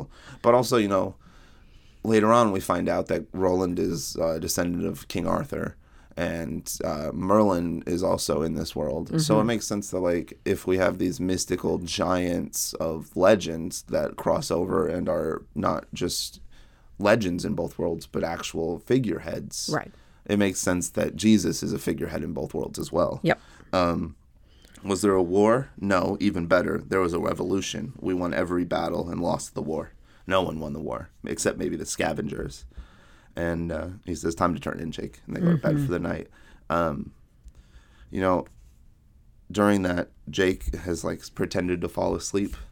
And Roland's just telling this like sad story. And like, he's, I imagine he's really giving off like some real sadness, I'm like sure some real that- ways yeah, of just- resignation. And he finally falls asleep. And even like Jake wakes up and just looks at him. And he's just like, I'm sorry, this is happening to you too. And it's just like, Jake, you're showing way too much em- empathy to this guy who's trying to kill you. Like, actively not trying to like. Well, I But guess like feel Jake doesn't know. He's Jake like, doesn't know. I mean, Jake suspects that he is gonna kill him, yeah, but he wants to believe that he's not. And Roland I believe knows that that Jake is going to have to be the sacrifice, but is trying to also figure out a way to not make Jack, Jake the sacrifice because he's grown attached to him. He loves him. So, you know, I, I feel like that there's a lot of really strong confusion. There's a lot. Like Roland's definitely going through a lot trying to figure out what to do here, Mm-hmm. and his big super objective is to get to the tower. And Right. the biggest thing is just going to be that that super objective is always going to overwhelm whatever else he has to going on. Right, exactly. He is ultimately that is his goal, and everything else be damned. Um so a week after climbing this mountain, they finally get to the top of it. And it, after the week, they get to the top of it. They see a footprint, and they're kind of transfixed by it. And you know they're getting close. They get a little bit further. Uh, and a couple days later, and Jake's like, "I can smell him," and uh, Roland says, "So do I." Also, real quick, does Roland have like super smell? I don't think that either one of them has like super smell. The only reason I ask is because in the forest, Roland is able to specifically smell Jake, and that's how he like chases after him. And I know that they Hello? probably They smell probably smell really bad. but it just seemed like a it was an it was an odd choice yeah, for like your super experienced hunter gunslinger tracker to like start tracking by scent. You know what I mean? yeah, but at the same time, when you are with somebody and they have a specific Odor. odor or smell about them, you know, that is it it it does a lot of things. Smell is a really strong memory trigger. And so I feel like, you know, th- that they've been traveling together long enough now that there's a connection there. And quite frankly, they're probably really rank because they have been A while, yeah. a while. and we Uh, haven't talked the about them taking too. a bath. So, you know, ugh. So they're up there. They say they smell him, and they start walking down the trail on top of the mountains. And they are about to go around this real big. Uh, it's it's just pretty much an elbow. You know, you can't see what's on the other side of it. Um, and as they're going, Jake just screams, "Stop! Please wait!" And Roland's like, "What's the matter? I want to go back." And you know, Ro- uh, Jake's just screaming like, "Please, please, please! Like, let's go back." And he says, "No." He says, "You're gonna kill me. He killed me the first time. You're going to kill me this time, and I think you know it." And Roland's just like, "You'll be fine. It's all right." And even Roland's like, "I'm lying to you, kid." Like, right. He doesn't and say that, like, well, like he doesn't say it to, out loud, but he does say it to himself. And the greater lie yet, I'll, take, care. No, mm. Yeah. it's you know you just feel a lot for both characters. It's really like well done because you know you feel the resignation. Like of course Roland doesn't want to kill this child, Right. but But he also needs he to get also- to the tower. We don't know he has a why. We have no idea why. Like that's the weirdest, like most interesting thing about this so far is we have no idea like why. But I imagine, you know, if it's the nexus of time, you can probably help reverse what happened in Gilead at the tower more than likely. Or you can go back in time and accidentally get stuck in the desert as the gunslinger and have to restart it over and over and over again every single time. So you just keep picking the wrong door and you have to pick the right door to go back to the right time or to go to the right room. right. I mean, that's mm. those are all things. Those I know the tower is cool. I'm very excited Yeah. about it. Um, I mean, the tower could be a lot of things. that's the yeah. Uh, it could just like be a hotel, be overlook hotel. um, with a kill your answer so easily. Uh, so they con- um so Roland eventually is just like, nah, we're gonna keep going, and Jake's like, okay, fine. Uh, and they go around the bur- bend, right around the river. Uh, and who's standing on top of those rocks? But good old Randy Flagg himself. Um, you know, I think it's really interesting too that it's happening in this blind bend where they can't see around the corner, and then as soon as they come around, Randy's there. Right. So for sure, Yep. Jake sensed him or knew that he was there before Roland. You know, Roland has this like tugging anticipation sense. He has this feeling that there's something that's about to happen. But Jake is the one that stops them and says, says, something "Stop." is about Right. to happen. Exactly. Um, which either, you know, so for me, it's like, you know, Roland already said, like, Jake's probably touched. He's got like a little bit more of like an extra sense. But to me, even more, it just showed me that Jake was 100% being controlled by the Dark Man. You know, that's the final test for me is, you know, you've saved this boy, you've gotten him here, you've done all of these things, but now can you handle the boy directly pleading for his life with you? right this moment. Like you have like it, it you are at the apex, literally the pinnacle of these mountains. This is your moment. Do you go back down or do you keep going and you sacrifice Jake? Yes, and, And- that and that's I feel like that's his last opportunity. Oh, 100%. stop. Yep. That is absolutely his last opportunity to stop because when he makes the choice to go forward here, there there is no turning back. right. And uh man, And this is where we were talking about earlier. Roland fired three times before he could gain control of his traitor hands. The echoes bounced their bronze tones against the rock valley that rose around them over the sound of the wind and water. Fired three times and missed. do you think I mean, you don't have to think. I'm having like I'm having epiphanies over here. Sorry. Yeah, no, and like that is really important. And it's like we said earlier, it's important because Roland doesn't miss. Right. Like, you know, we've sent an entire book establishing how Roland doesn't miss. He took one bullet to kill every single person in a town. Like your boy isn't out here missing shots. No. So the fact that they did miss or they something happened, you know, showed me that like either he was able to like magically deflect him off and move him a little bit. He's like imperceptibly fast and he just like looked like he dodged him, or he is actually a projection and he's not actually there. Right. And all of those things are You ready for this epiphany I just had? Okay. Jake is the is the Dark Man. I'm positive now. I'm almost 100% positive. And when he found that body there, that was that original body that uh, was that they find later on. And that's why taking that jawbone is so important, and that's why he had lost it, is because it had been put back into that body. Jake ends up, uh, you know, being the Dark Man this whole time, and every time they see the Dark Man, it is a projection that Jake, as the Dark Man, is creating to mess with Roland. Um, okay. that's yeah. That is a theory you heard it here, probably forty years late. uh, uh, so he gets to this and he shoots at him and he's like, ha, ha, ha, ha, ha, "How well you fulfill the prophecies of old. Good day and good day and good day." You know, he's he's your typical like a little bit crazy loon Mm-hmm. old, uh, old man villain right now. Um, and you know, part of it feels like he's just playing into a part a little bit, like kind of what the gunslinger expects of him, Yes. uh, which is fun. Absolutely he is. Um, and he's pretty much is like, you know, we'll speak on the other side of the mountain. I can't wait to talk to you, but it'll just be the two of us. Uh, and uh, he says, "What are we going to do on the other side?" And he's like, "We're going to talk. We're going to hold the long council in Palaver." And I love that, like Palaver. Palaver, Palaver. Palaver. Is that how it's pronounced? It's just it's a made up word for is, but- Stephen King's universe, and I liked it a lot. Um, much council and long palaver, uh, palaver. Mm-hmm. Um, perhaps a gunslinger, and then you know Jake is there, and he's like, "All right, then uh, okay." So you know Randy disappears into the cave. He turns back to Jake, and he's like, "Well, uh, this is what I got to do." And he starts Right. walking towards the cave, and he says, "Come with me or stay." And he says, "I'm, I'm going to be fine if I stay, right? Like, there's going to be someone with coffee and like some sandwiches, and they'll come and rescue me. Say I'm right, right?" And he's like, "Come with me or stay." You know, there's no. You can either He's- figure out how to survive right here on your own, or, Or you come, you with, come me with me and take your chances. Yeah. Well, and take your chances. I don't think there's any chances anymore. No, there's, no, there's not. It is death. Yeah. Like I think that that is what's got to be really scary for Jake at this point. Is it, like you know you just and obviously it's not scary for him anymore now that I know he's the Dark Man. But knowing that he is a child before, thinking that he's a child for me at least, and he's sitting there like I am just walking into my death. Right. That's a With hard a child's position to be as a understanding. child, yeah. Right. Um, But he went.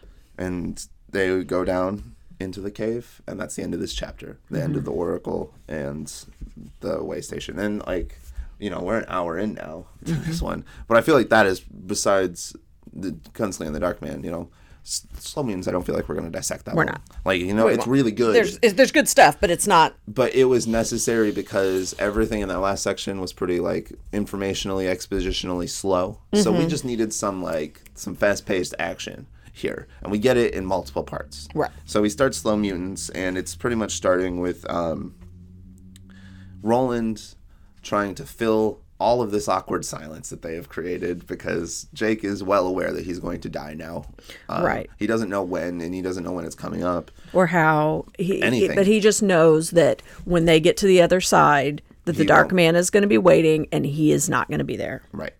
Um, so Roland tells us this story about something called the Sowing Night Cotillion.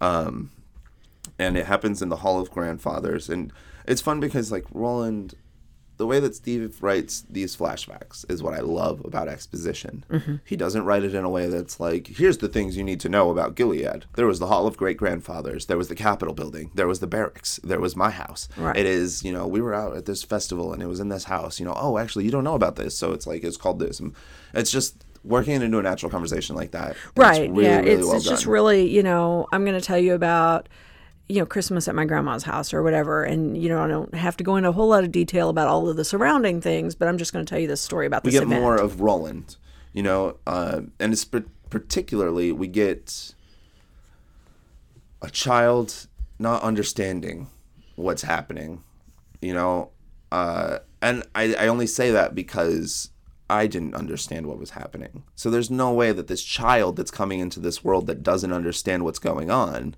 can just understand what's happening right he's you know? yeah there's no way that he's sophisticated enough to know, the finer details of this intricate court system. And he comes in, and him and his friends have snuck into this adult only party. And it is essentially a big feast with dancing. Um, and they go up and they're sitting on this balcony. And while they're in the balcony, Roland watches his mother dance with Marten.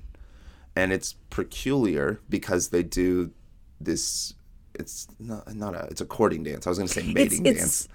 but it's a very intimate dance It's, It- it's, it's, a, like a slow waltz. Essentially, is what it made me think of. You know, it's very close and slow, and they cleared the dance floor so everyone's watching just the two of them dance. And this is the woman that's pretty much married to the chief of right this the- clan. yeah the right it's head like of the tet is what it- he's called. it's like the queen dancing with you know the It literally lead made me think like of. intimately dancing with the a lead advisor do you know much about Rasputin? a little bit yeah So it made me literally think of Rasputin. You know, you know, that King is Nicholas actually and his a, wife. that is actually a really uh, apt it wouldn't surprise me if that was some of the like inspiration. Inspiration, here, you yeah. know? That is- yeah, because that is Marten a really- Mm-hmm. Rasputin makes a lot of sense because Rasputin is you know this high advisor that just appears in the capital, has a lot of magic, and is able to like pretty much save uh, their uh, son Well, every and- day. and he- really all he had was penicillin, and no one knew about penicillin yet. right But- and and he was very charismatic and yeah and he slept with the queen. A and he lot. Um, slept with the queen a lot yes so that is actually a very apt uh, analogy. An- analogy. Yeah, analogy. Mm-hmm. Roland doesn't understand what's what's going on, and at the end of the dance, she goes back to his dad. It's interesting to me because it's really setting the stage for what we know is about to happen. You know, like I know that Roland kills his mother now. right right because So- he talked about that earlier on about being a matricide so. And you know, I think, like I had said earlier, like that the Dark Man's gonna trick him into this. But now I'm starting to feel like, you know, there's like this weird love triangle that's happening and Roland has such a strange sense of black and white, right of and black wrong. and white, right and wrong, Yep. and so it, it's and I say strange. It's strange to us, but it is that's just his nature, Mm-hmm. um, and I think that this part of this is a really good description Of, Description. showing, of that from a young age. yes. You know, from the young age, the moment he thinks something is wrong, he he will do anything to fix it. Um, and I think that, And, and whatever it takes. and from this moment on, we see that hatred of Marten start to grow to the point where he's, you know, kind of, uh, he, you know, he's gonna, he's trying to murder this guy like later on in his life, like really soon, in fact. Um, and uh, he falls asleep. We go on to the next ch- uh, section, and uh, they start uh, crawling. They find a railroad, and uh, so they start walking along the railroad that's inside of this big cave. And Jake says, Right, uh, because it's dark, and yeah. they didn't, you know, they didn't they just like wandered into wandered this into it. So, cave. you know, being able to have something that is a definite moving forward, moving through to follow makes the whole process a whole lot lot, easier. easier. So they're putting they have one foot on one of the rails and they're just like sliding that foot along as they walk down the road or along the railroad. And as they are walking down the railroad, slowly uh, eventually they run into a hand cart, like an old school one in the cartoons, Jake says. And they get on top of it and they start uh, you know, using the hand pump to travel significantly faster. Um, and like we had said earlier, like man, it has to be a week or two that they are inside this cave. Yeah, they they describe several sleeping periods throughout And this. It's interesting too because, you know, like you said, sleeping periods, resting periods, that's what they call them because there's no night and day cycle. Exactly, because there's no light, so it's just okay. Well, I'm tired, so Time to take a and, and it's kind of that whole oh, it must be my body must think it's nighttime. That's my circadian rhythm. Right. Yeah. And so it's interesting too, just to like see that Well, and Roland consistency. and in, Roland talks about that that the desert was kind of timeless. I mean, there was day and night, but he doesn't changeless. He doesn't know you know how many days he was in the desert. It's just the and it's same the over same. and over It's the same over, and it's this is the same thing. It's instead of being completely bright and changeless, now it's dark and changeless. And I think that that's a good uh, representation of where he is Yeah. you know, when he was in the desert and doing the things and on his quest, he was sure that he was in the right and he was in the light and he was doing the good things. And now he's in the dark and he has to make this decision about Jake. Right. So now it's just nothing but constantly thinking about that one choice that you have to make, and it's unknown not only when that choice is going to be happening, but where at this point because you're just in pitch black. You can't see anything. Exactly. Um, you know, and honestly, if you're thinking as Roland too, you've probably got to have this sense of there's probably going to be something that I can't stop that's going to get this boy. You know, and it's going to be something that like I'm just going to like realize it's happening, and I'm going to have to like stop and like save him from this, or like realize that I can't save him from this. Um, so they get on their handcart and they're uh, going through, and uh, they're sitting there uh, one night, and Jake actually starts the conversation this time. He's like, "I'd hear more of that," uh, and they start talking like they say a V and like all this stuff, like really oddly in the middle of this section. It just kind of indicated to me that they probably hadn't talked in a while.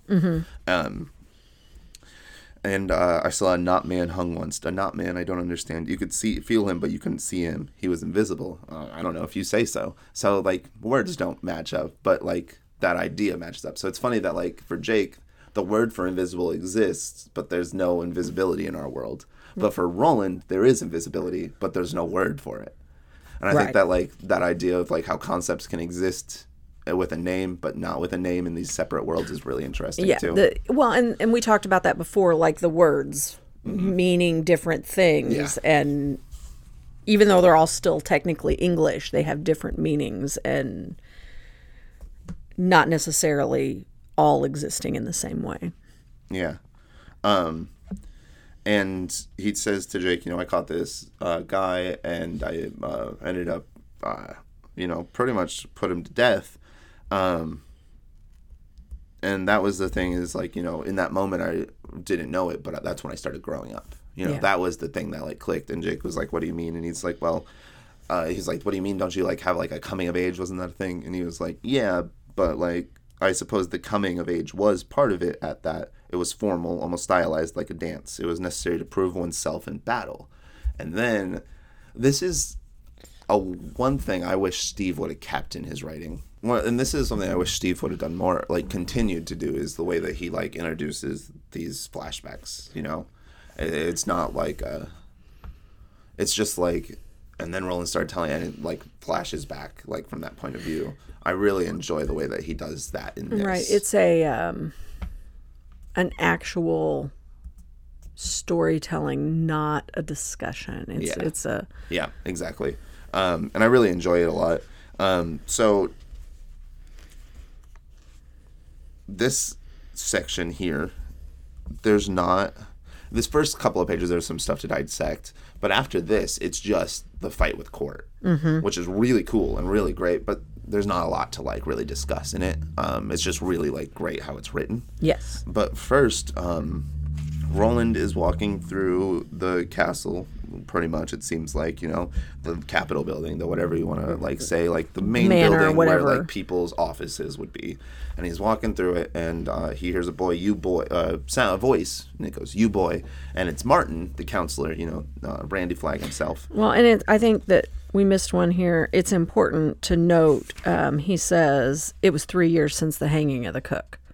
Okay, So yeah, yeah, so he's grown up now. So he's he's 14 he's, now. 14 now. Um, And so he comes in and he walks in, come in, come in, don't stand in the hall. Your mother wants to speak with you. And uh, in truth, his mother did not seem to want to see him, is what it says. And you know, you get the classic. Uh, you just walked in on somebody having sex uh, moment, and she's like trying to fix her like dress and like fix her hair and like make herself look better. Right, definitely pulling herself back together because an, an Something has intimate just moment happened. has been interrupted. uh, and she's you know she never roland has the distinct memory that she never looks him in the eye during all of this and she only looks at her hands and she says are you okay and he's like yeah i'm good and he's trying and uh, they're like how's david which is interesting that he says that here because you know it's foreshadowy for the end of the, It is, next yeah. part and he says past his prime and you know i think the moment that he criticizes anything that's happening in this like society we see Marten like snap a little bit, and he's just like, oh, "You dumb little kid! Like nothing's wrong here. Like don't say that." Right. Um, it's a charade, a game. Who is he playing with? You have a cut on your forehead. Marten said, "Are you going to be a fighter like your father, or are you just slow?" And uh, this time, his mother did wince. Both, the boy said. He looked steadily at Marten and smiled painfully. Even in here, it was very hot. 14 year old Roland, though, standing up to Marten this way, super, like, I was like, Right. get it, Ro. Like, I love you. Absolutely. Um, yeah, he's he is. I think this is important to show that from an early age, did Roland he did it. not. Well, and I think that this is also got to be after the ball, the cotillion ball that like he's seen too. You know, like you know, Mm-hmm. So he's already got this idea that like they have like more that there's there's more to it than be. right. So Marten says, "You can go up to the roof now, boy. I believe you have business here." And then he just looks at him and says, "My mother hasn't dismissed me yet, bondsman." Right. No. He, but you get back in your place. Yeah, Because exactly. ultimately, I have I have a higher rank than you. Yeah. Back off. And will you give me a sign of fealty, bondsman, in the name of my father whom you serve? Marten stared at him, rankly unbelieving. Go, go and find your hand. Smiling rather horribly, the boy went. Um, as he goes, his mom starts to cry, and uh, he leaves the room. And then uh, Marten just hits her and says, "Shut up."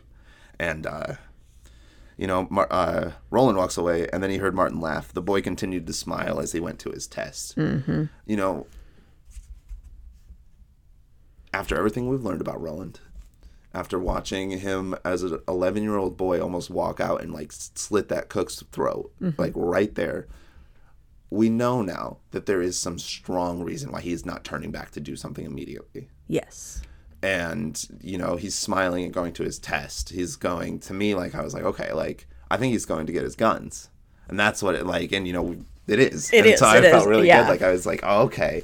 So he goes to his test. He breaks into Cort's house and he's like, cry off. Don't do it yet, you kid. I like you too much. I don't want you to fail and be exiled. And, like, you know, that's when we really start learning, like, oh, like, you're 14 year old. If you don't pass this fight, like, you get exiled and you can never come back. Right.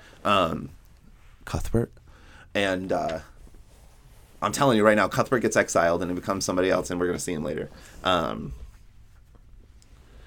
and uh, Cort uh, accepts and he says, okay, fine, like, we'll do it. And he's like, what weapon do you want? And Cort's like, I'm going to have the stick. And he's like, what are you going to choose? And he's like, I'm not going to tell you. And he's like, wise move, boy, wise move. And it's like, oh, like, I, that seems to me it really told me that like honor means nothing to Roland. Winning is what matters more to Roland than honor. Because in an honorable duel in that kind of like setting, you would be like, I'm going to be using a sword, sir, and like you know, But at the same time, part of the manhood ceremony here, the the battle here, part of it is that they're they're there to outwit Cort. They're there to beat Cort. Mm-hmm. And it doesn't necessarily have to be with honor. an with honor it just has to happen and win. and it can be you know in this case he really he chooses david as his weapon He stretches the rules. Real he hard. stretches the rules real hard and and ultimately he wins with his wit yeah. instead of just his strength Yeah. in, in physical strength So uh, Roland walks away from Cort's house, and Cort's like, "You have an hour. Go pick your weapon and meet me at the battleground." Roland goes to his house and in his basement, and he's had his hawk or his falcon David down there now for a couple of years. And David's past his prime. He's got some gray feathers, and he doesn't fly as much anymore. Um, and Roland doesn't keep him hooded as much anymore because he's been feeding him and coming down and petting him. And it's a very small section, but it's really important because it just shows you that like Roland has taken better care of this falcon than anyone else ever has, to the point where he's proved people wrong that you can become friends with the Falcon. Right. Yeah. He has. Yeah. He's he has um, fostered a relationship so that David trusts him. And uh, he just comes up to him and he's like, "I think you're gonna die today, David. I'm gonna sacrifice you, um, so that way we can accomplish my goal." And uh, he's like, "Do you do you care? Nah, it doesn't matter. Um, do you remember like all the little hawks that we sacrificed to help you get your goal? Like now you're one of those little birdies." Uh, and he's like, it doesn't matter though. Like at the end of it, like David, what will you choose? Will you choose to grow old or will you choose friendship and help me? And it's like, wow, Roland, like 14 year old Mullins really manipulating this bird. And Right. it's a bird. so I it's a can- bird. So I can only imagine like he's gonna find like somebody to like when he needs to manipulate somebody, he's gonna be very good at it, and it's only a matter of time until he starts doing it more. Um, and uh, they left the barn, so he takes David, puts him on his uh, you know his little falconer glove, and they uh, head out towards the uh, battleground, and. You know, it's it, about this fight is really well written, and I really It enjoyed is. it. Um, and essentially, uh, we find out one Roland's last name here, Deschain. Two, we find out that he is uh, directly descendant from King Arthur, right. um, which is why Arthur he mentioned right. him earlier. Exactly. Um, and it's fun because he doesn't, in no way does he ever like directly say like my grandfather, my great great grandfather was King Arthur.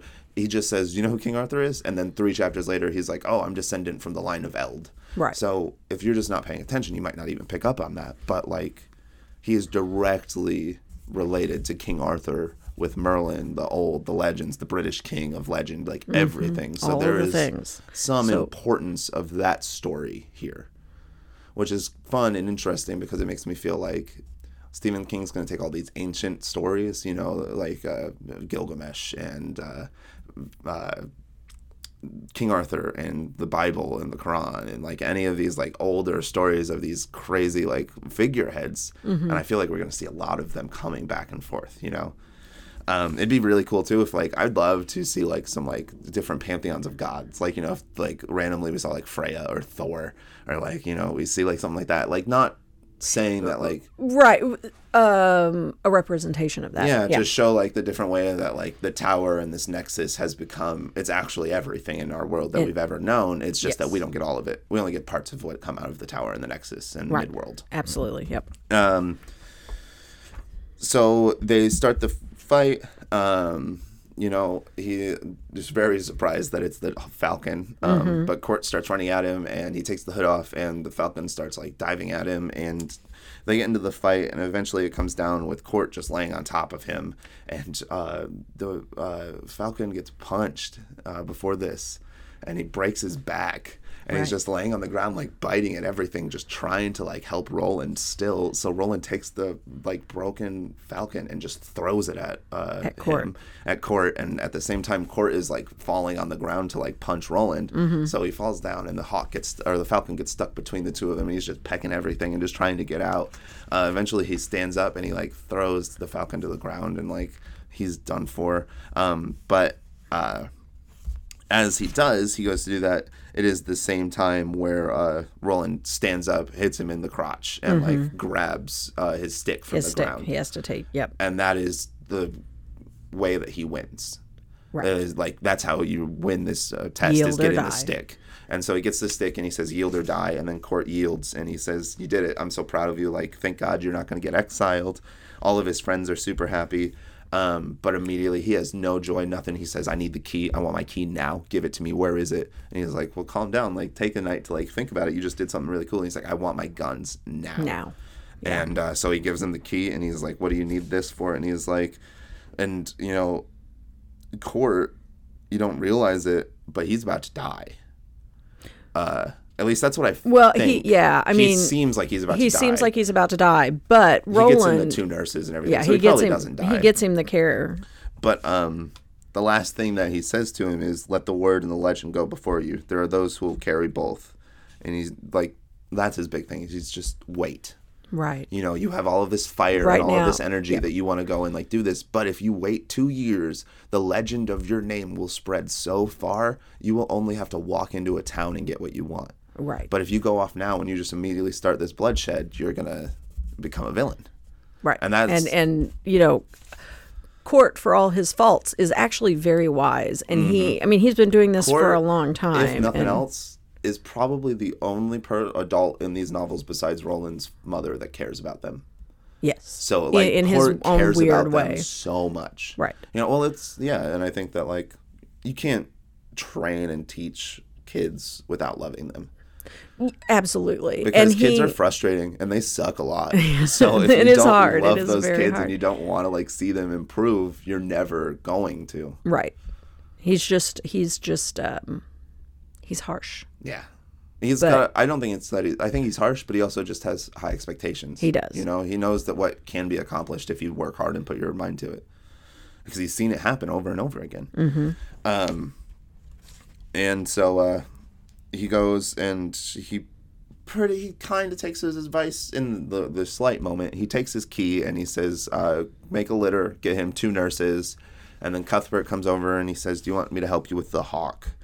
And uh, he says, "Yeah, like that would be really nice." And he goes to do the hawk. And downstairs, far away, someone was playing "Hey Jude" ragtime. Mm. uh, the gunslinger's mind turned reflectively inward. It was in that hail splattered silence just before sleep overtook him that he first thought that he might also be the last.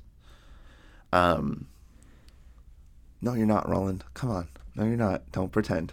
Like, you ever seen a show called Doctor Who? An entire planet was exploded, and he still wasn't the last time I mean lord. that is that's true. I'm just saying, like, your one city got destroyed, and you're telling me you think you're the last gunslinger boy? Nah, no.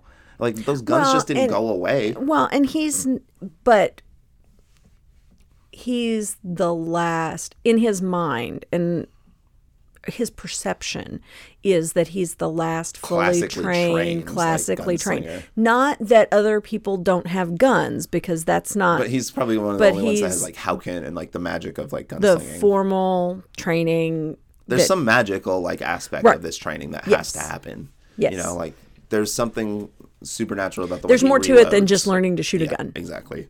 Um, and so he uh, pretty much tells, and we come back into the real world, and he says, uh, the gunslinger didn't tell the boy all of this, but perhaps most of it came through anyways. I imagine he didn't tell him that uh, David was my friend that I took care of for long years and that I sacrificed him to accomplish my goal. Yeah, probably didn't Seems tell like it's a little that part. too on the nose Too on to the tell nose, the yeah. kid that you're about to sacrifice to help accomplish your goal. Um, he comes out, and uh, it, I really enjoyed that flashback too. Like that was like a good one. I was like actually about to like go to bed for the night when I started reading this. I was like, I'll just like- get to the end of this chapter, and, then then you're like, like, "No, I gotta went into that this." flashback, and I was like, never mind, I'm gonna finish like this slow mutants chapter. Yeah. Um, and then I finished Slow Mutants, and I was like, well, I guess I'm just gonna finish the book real quick, and then I finished it.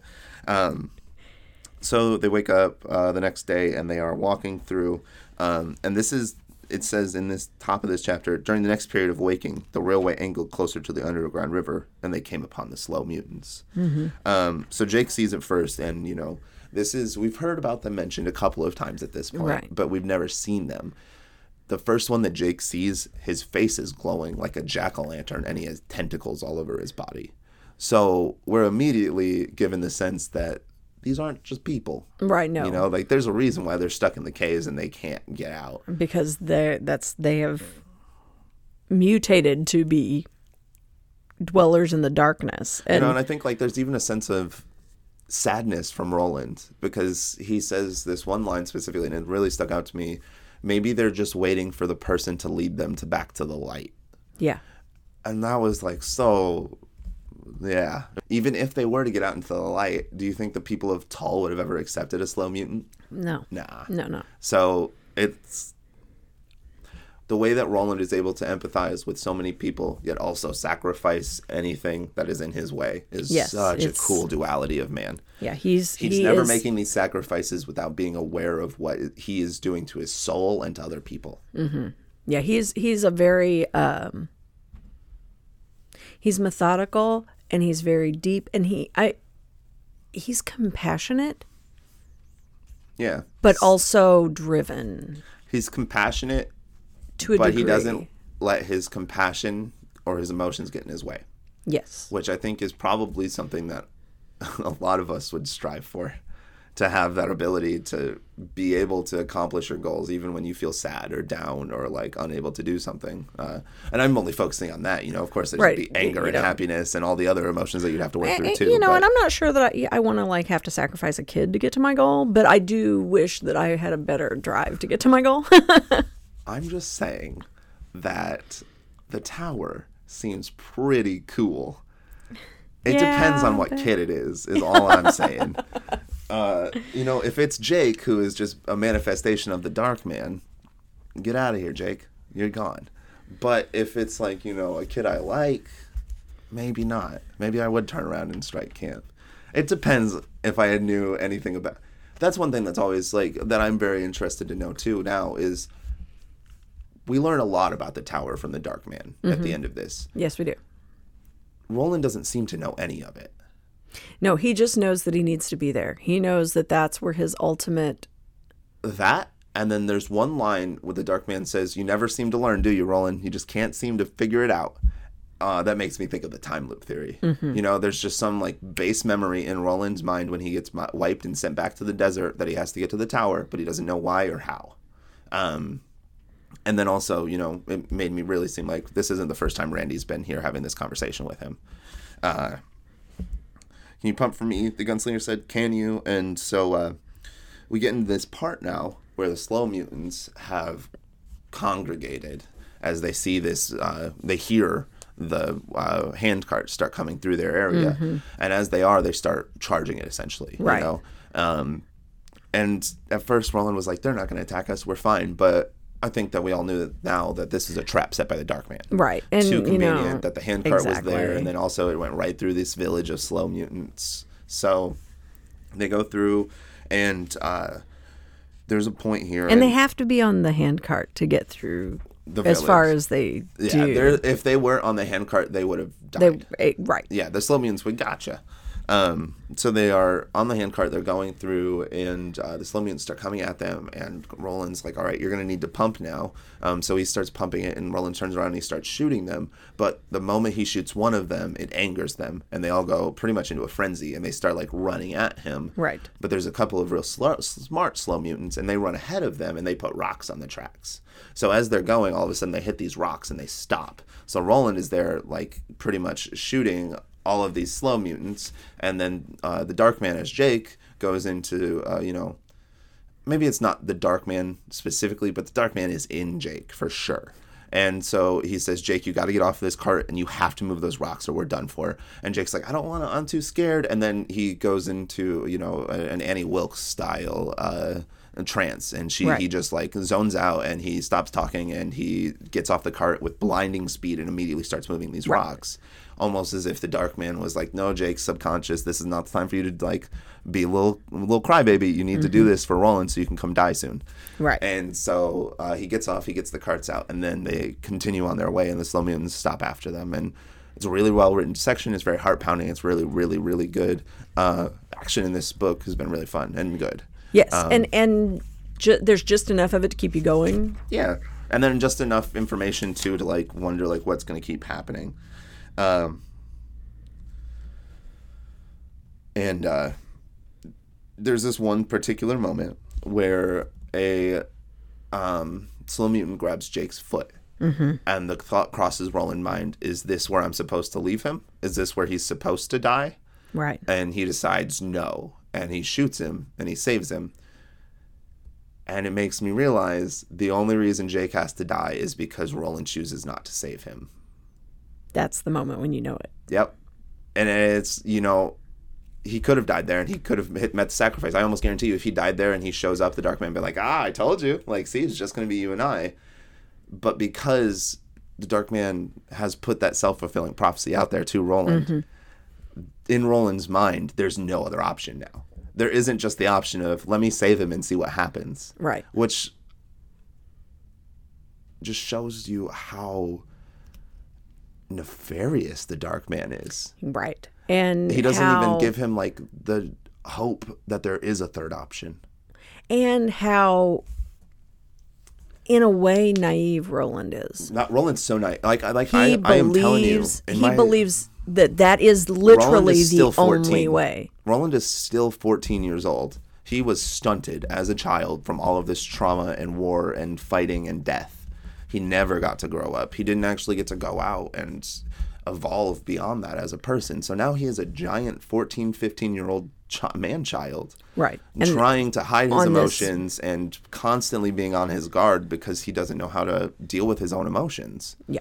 And, you know, there's something to be said about like idolizing a stoic man, but I think that that's very harmful to Mm-hmm. masculinity and to men in general because it just really encourages you to shut down on your own emotions and feelings. Yes. And I don't think Roland is a good archetype or role model.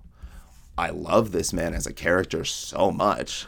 right, but he he But is not, somebody that you should emulate. emulate. Yeah, Yeah, exactly. And I think that that's interesting to see is a lot of those 60s, 70s, 80s representation of manhood uh, are that way for me. You know, it's Mm-hmm. like I think this character is really cool because they are so strong and stoic and they're like a big oak tree. But I don't ever want to know that person in real life. Yeah. You know, um, which I just think it's interesting. That's all. Um, and I think it's interesting too, just because like you know. I know part of me is stuck as a child from what I went through in my childhood. Right. And I think that almost everybody has some aspect of them that they have held on to held for forever just because if they got rid of it they wouldn't feel like they're themselves anymore right. and for roland it's these nursery rhymes and it's that naivete that black and white sense of right and wrong you Exactly. know, that's what he learned from his mother and father and that's the only thing he really has anymore of them Yes, is his is the sense of justice he got from his father for the, from his father and then the sense of love he got from his mother Right. and so constantly in his heart, there is just this fight for I love Jake, but the white side of good tells me I have to sacrifice him to get to the tower. And that's my ultimate goal. I have to get to the tower. And the thing is, too, is for Roland, his black and white scale is movable. It moves based on what the middle point is. And for Roland right now, the middle point is the tower. Right. So anything that is good to get him to the tower is on the white side. Right. Anything that is bad and sets him back is on the black side. Right. So the moment that anyone, the succubus, uh, the dark man, Jake himself, Roland says Jake's going to slow you down. That's the bad side. That he's He cannot be in that like relationship anymore. Right. Um, And uh, yeah, it's just But you know, the oracle spoke of the other people that you know the the young the boy with the heroin demon and the one on wheels and you know we don't know where they're going to end up yet but he has been warned that he is going to come across other people this woman that comes in is in a wheelchair. I'm very like that's going to be interesting. Um, but I digress. Uh, and like you said, though, we know not now, but sooner when we get into the tarot cards too. I mean, at that point, Jake's already died. Right. Well, we think he's died. He didn't really die since he's just a manifestation of the Dark Man. And at that moment, he switched his bodies, so the Dark Man was actually standing on the other side, and Jake was the manifestation who fell down. Uh, said that really fast, Kurt. I'm sorry if you're going in 1.3 speed. That was probably way too fast. Uh, and oh, I, I've gotten really far ahead of myself, haven't we? Yeah, we- we- so we they end up uh, walking across this chasm, like we're talking about now. Right. And it's four or five days after the slow mutants. They're walking across this big chasm, which is just the railroad tracks over a giant canyon drop. Right they can hear, the, river water, at the bottom. and it's uh, not dark; it's light now. There's like yeah they're some, starting to um, get some light because they're they're at the end of the cave. And I figure there's holes or something in like the cave and like the structure too that's like coming through and just like dynamically if I was like directing this scene there would be light like beams coming through the caves right like it and, the crossing like the the opening at the end wouldn't be just like one hole it would be like Yeah, yeah, swiss yeah, cheese cave it would be like uh, the Goonies, like when they find the. Uh-huh. pirate ship and there's just light everywhere. It's like, yeah, that's good. Um, and they get to, uh, oh no, they don't get there first. First, they get to the subway station, and we find out that this really was um, like a Grand Central Station style place. Right, yeah, that this was a shops, switching- It's got, yeah. um, it's got coffee stations. It's got bathrooms. It's got all of the things here. Um, which was really interesting to me because that and the way station have started to really make me think that maybe these maybe they've been accidentally going through doors and they don't realize it. Maybe the door into the cave was a door into another world but the slow mutants are there so it's like it doesn't seem likely. Well i mean it could be another yeah. It But could also, be another like- world but not this world. It could Yeah. be that right. And that's like the thing though is it's interesting like how that would be. But also, I'm just curious, like, it's like Randy says in the stand, honestly. You know, all of this stuff is just sitting here, and it just takes someone to know how to use it. Right. So there's all of this stuff that's sitting here, but no one's using it. So the knowledge of these like machines, like he says at one point too, that there's these group of people using the machines, and even though sometimes the machines often eat the man because they don't know how they work, Right. And those are the Mani that live up in the north, I imagine, like in Chicago and like Detroit area, you know, and. uh you know, I keep putting it in like geographically in the U.S., but that's just what I know, Right. And so I mean, that makes sense. It makes sense to put it in a, a you know, we talked about this in the stand. You know, it, it wouldn't make sense for him to write something that wasn't in a world that he didn't, or in a region that he didn't know. And so putting this in reference to a known entity or a known quantity for us makes sense. Yeah, and uh, they're in the middle of this uh, state subway station, and it's pretty much the final moment where Roland chooses to like separate himself from this kid. Um, he's you know pretty much saying like I you made a deal with someone to kill me. I know you did, and it's for me it was really proving like what I had been feeling is that the only reason Jake dies is because Roland chooses to let him die Yes. if Roland had just made the choice to not let Jake die and still go to talk to the Dark Man, like I really would love to know what would have happened. yeah. He uh, pretty much says, uh, "I didn't make a deal with anyone, and you're fine. You're like gonna be okay." And he just And, walks but, away. Well, and then he also, you know, Roland in his mind, how easily you bluff this young boy again and again. His wonderful intuition, his, His touch, touch. has led him to this point, to this point, and again and again you have led him on past it. And how difficult could it be? After all, he has no friends but you. So even Roland in his mind knows that he is being terrible. Yeah. Well, and I think that that's what's so interesting too. Like we're talking about that moral compass. It's so easy to swap for him. So easy to change it when for himself. Um, and he just walks away. Right. Um, and, or doesn't walk away. He gets on the handcart and starts to He starts like, to roll, roll away. away, And then yeah. Jake's like, "Wait, no, I'll come." And then uh, he gets on and uh, he literally leaps into Roland's arms and Mm-hmm. clings to him. And uh, Roland's like, "All right, we are going now." Roland and Jake finally get to this big chasm that we've been talking about, that we've been foreshadowing and hinting at. Mm-hmm. And they start going through it and going across it. And uh, Jake's leading since he weighs less, and it is rusted and old and antique, and they're scared it's going to fall apart on them. So Jake's leading the way, and here's hearing all these these crunches and this small like little breaks. Uh, and Jake at one point is like, "Hold on, the three of these things are out. You're gonna have to make a big jump." And so he just says, "Ugh," and he jumps across. And then Roland, uh, he's like, "You know what? You might as well just not make it. If you jump across, it's gonna break. So you just turn Yeah. around, and I'll stay here." And Roland's like, "Okay, uh, I don't think that's true." So he walks up, and he literally just takes one big step over the hole. And it's like Jake was trying to like trick him to like force him back. And uh, I think that if Jake's doom wasn't coming in the next five pages, Jake would have tried to turn it on Roland. There, there is like definitely like there is enough vehemence in Jake at this point where he's like, I can't believe you're lying to me and manipulating me and tricking me like this. Right. Because, you know, again, Jake is young. And all it takes is Jake to push him off, right. and he doesn't. Though. But he is wiser than we think. Yeah. Well, also, you know, he's just teaching Roland things every day, like Mm-hmm. what a fossil is, and you know, all of these different things. And it's like, yeah, those are words that probably also come from another world, but also like I mean, there's probably a word for it, but Roland. Roland also didn't learn anything. He Well, just right. learned how to shoot Well, and like how to falcon. And even if he had book learning, because I feel like that that would have been part of their training, he left his training when he was 14 years old. Yeah. You know, or he he defeated Cort when he was 14, and and that's when his training stopped. and they're going through this and uh, they get to the end and they're like oh we got 30 feet left and uh, he's looking down at the track when all of a sudden everything goes dark and he looks up and the man in black is standing at the end of the track on the other side and he says hello boys and just as he says hello the metal rips and the tie underneath jake falls and breaks and Jake reaches up and just barely catches onto the railroad. And so he's hanging there with one hand, and he screams, "Help me!" And uh, on the other side, the Dark Man just says, "No more games. Come now, gunslinger, or catch me never." Um, he doesn't move. He just stands there, and he says, "Come on, do it now, or you'll never catch me." And he's like, "Help me, help me."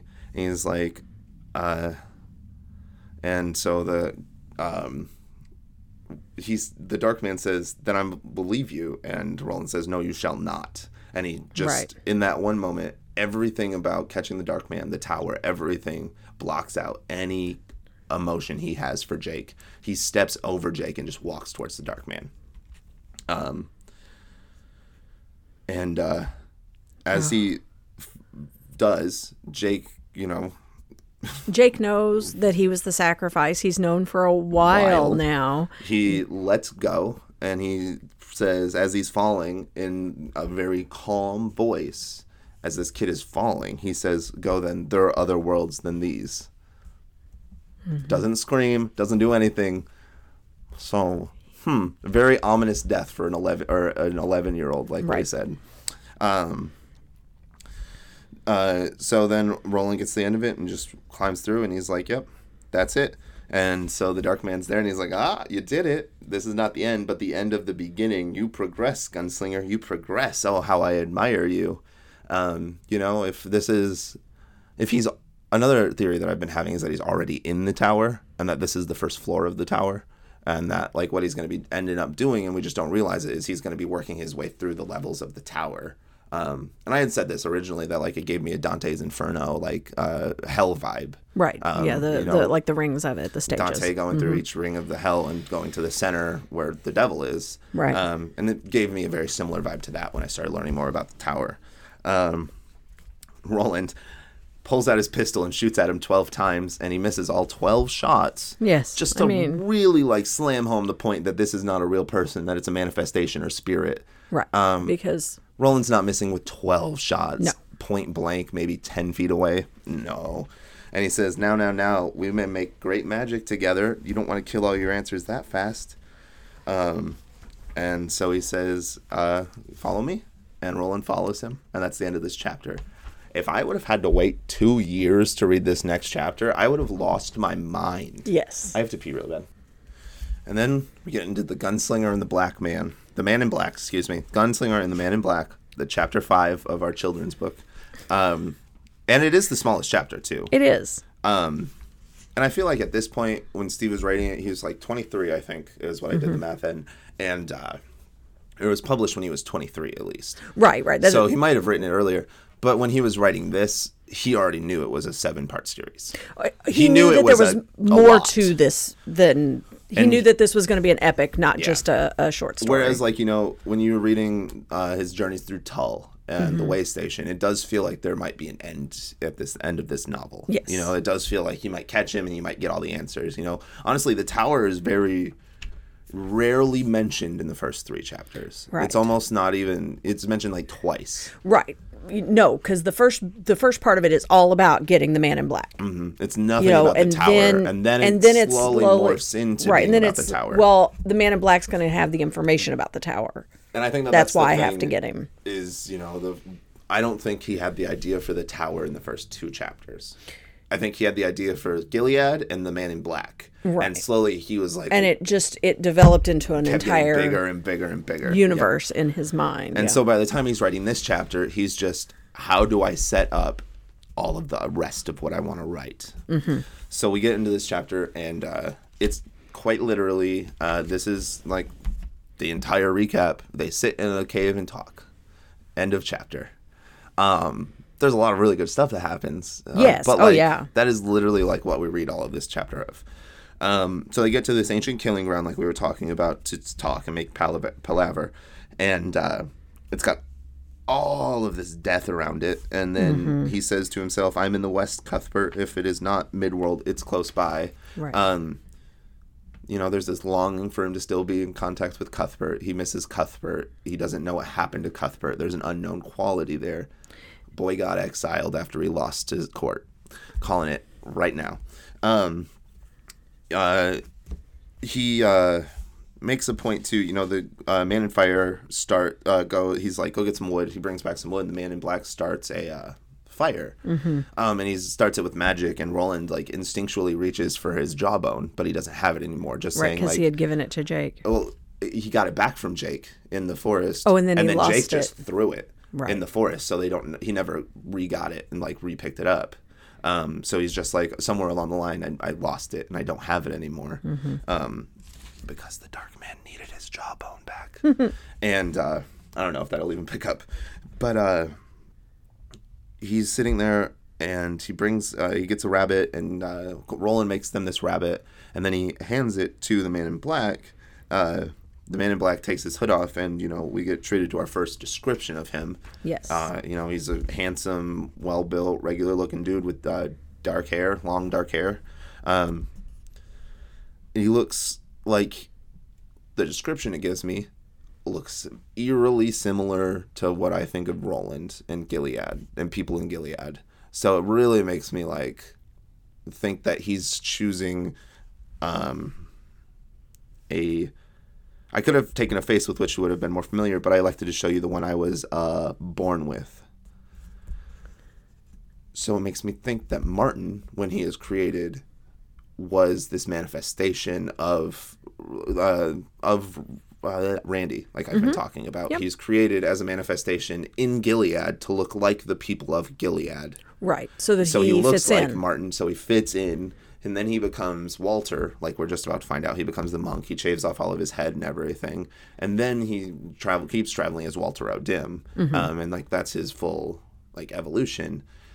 And like we, I said earlier, this is an emissary. He's an embodiment. This Right. is not a real person. He was never a real person. This is just you know, almost a spirit or a, a, a, a phantom yes. because a phantom is like somebody that's a corporeal ghost that is able to like control objects Yes. um and uh he sits him down and they make the fire and he doesn't eat any of the enchanted meat and he's like uh pulls out this deck of tarot cards and he's like these are tarot cards you know what they do roland Well, and he said um, the sun had Oh, yeah, yeah. had departed already, and the western sky was filled with a sullen furnace light.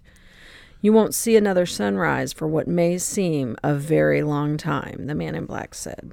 and uh what's really interesting too because you know essentially like there's some kind of like time magic in place whether it has frozen the entirety of the world or if there's just a bubble around this hunting ground um it's still yet to be Yeah. really discovered But either way, where they are, Time time, is not going to pass in a typical fashion. I don't think you know we're not going to have. I think that's the- we're not going to have a typical overnight palaver and then the sunrise Mm-hmm. in the morning. um, Man in Black pulls out these tarot cards, and uh, he pretty much tells you what's going to happen over the next course of the sex- seven novels uh, through these tarot cards. Uh, the first card was turned, the Hanged Man. Um, and they tell you straight up here that the Hanged Man is Roland. You know, normally it means somebody that's walking towards their way to death, but here it can also mean strength and uh, probably also someone walking towards his death. Um, you, Gunslinger, are the Hangman, plodding on ever towards your goal over the pits of Na'ar. That's a fun little like drop in there. Just like here's a new place and thing and concept that you have no idea about. Um, so I'm interested to see what that means. I imagine like that might be like probably where Legion is from in this universe. You've already dropped one co-traveler into the pit, have you not?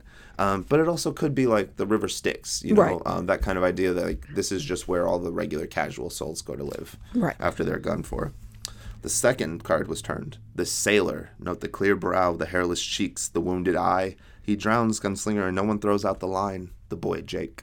Mm-hmm. So either the tarot cards are going to be people that he meets, or they're going to be people that he has to sacrifice along the way.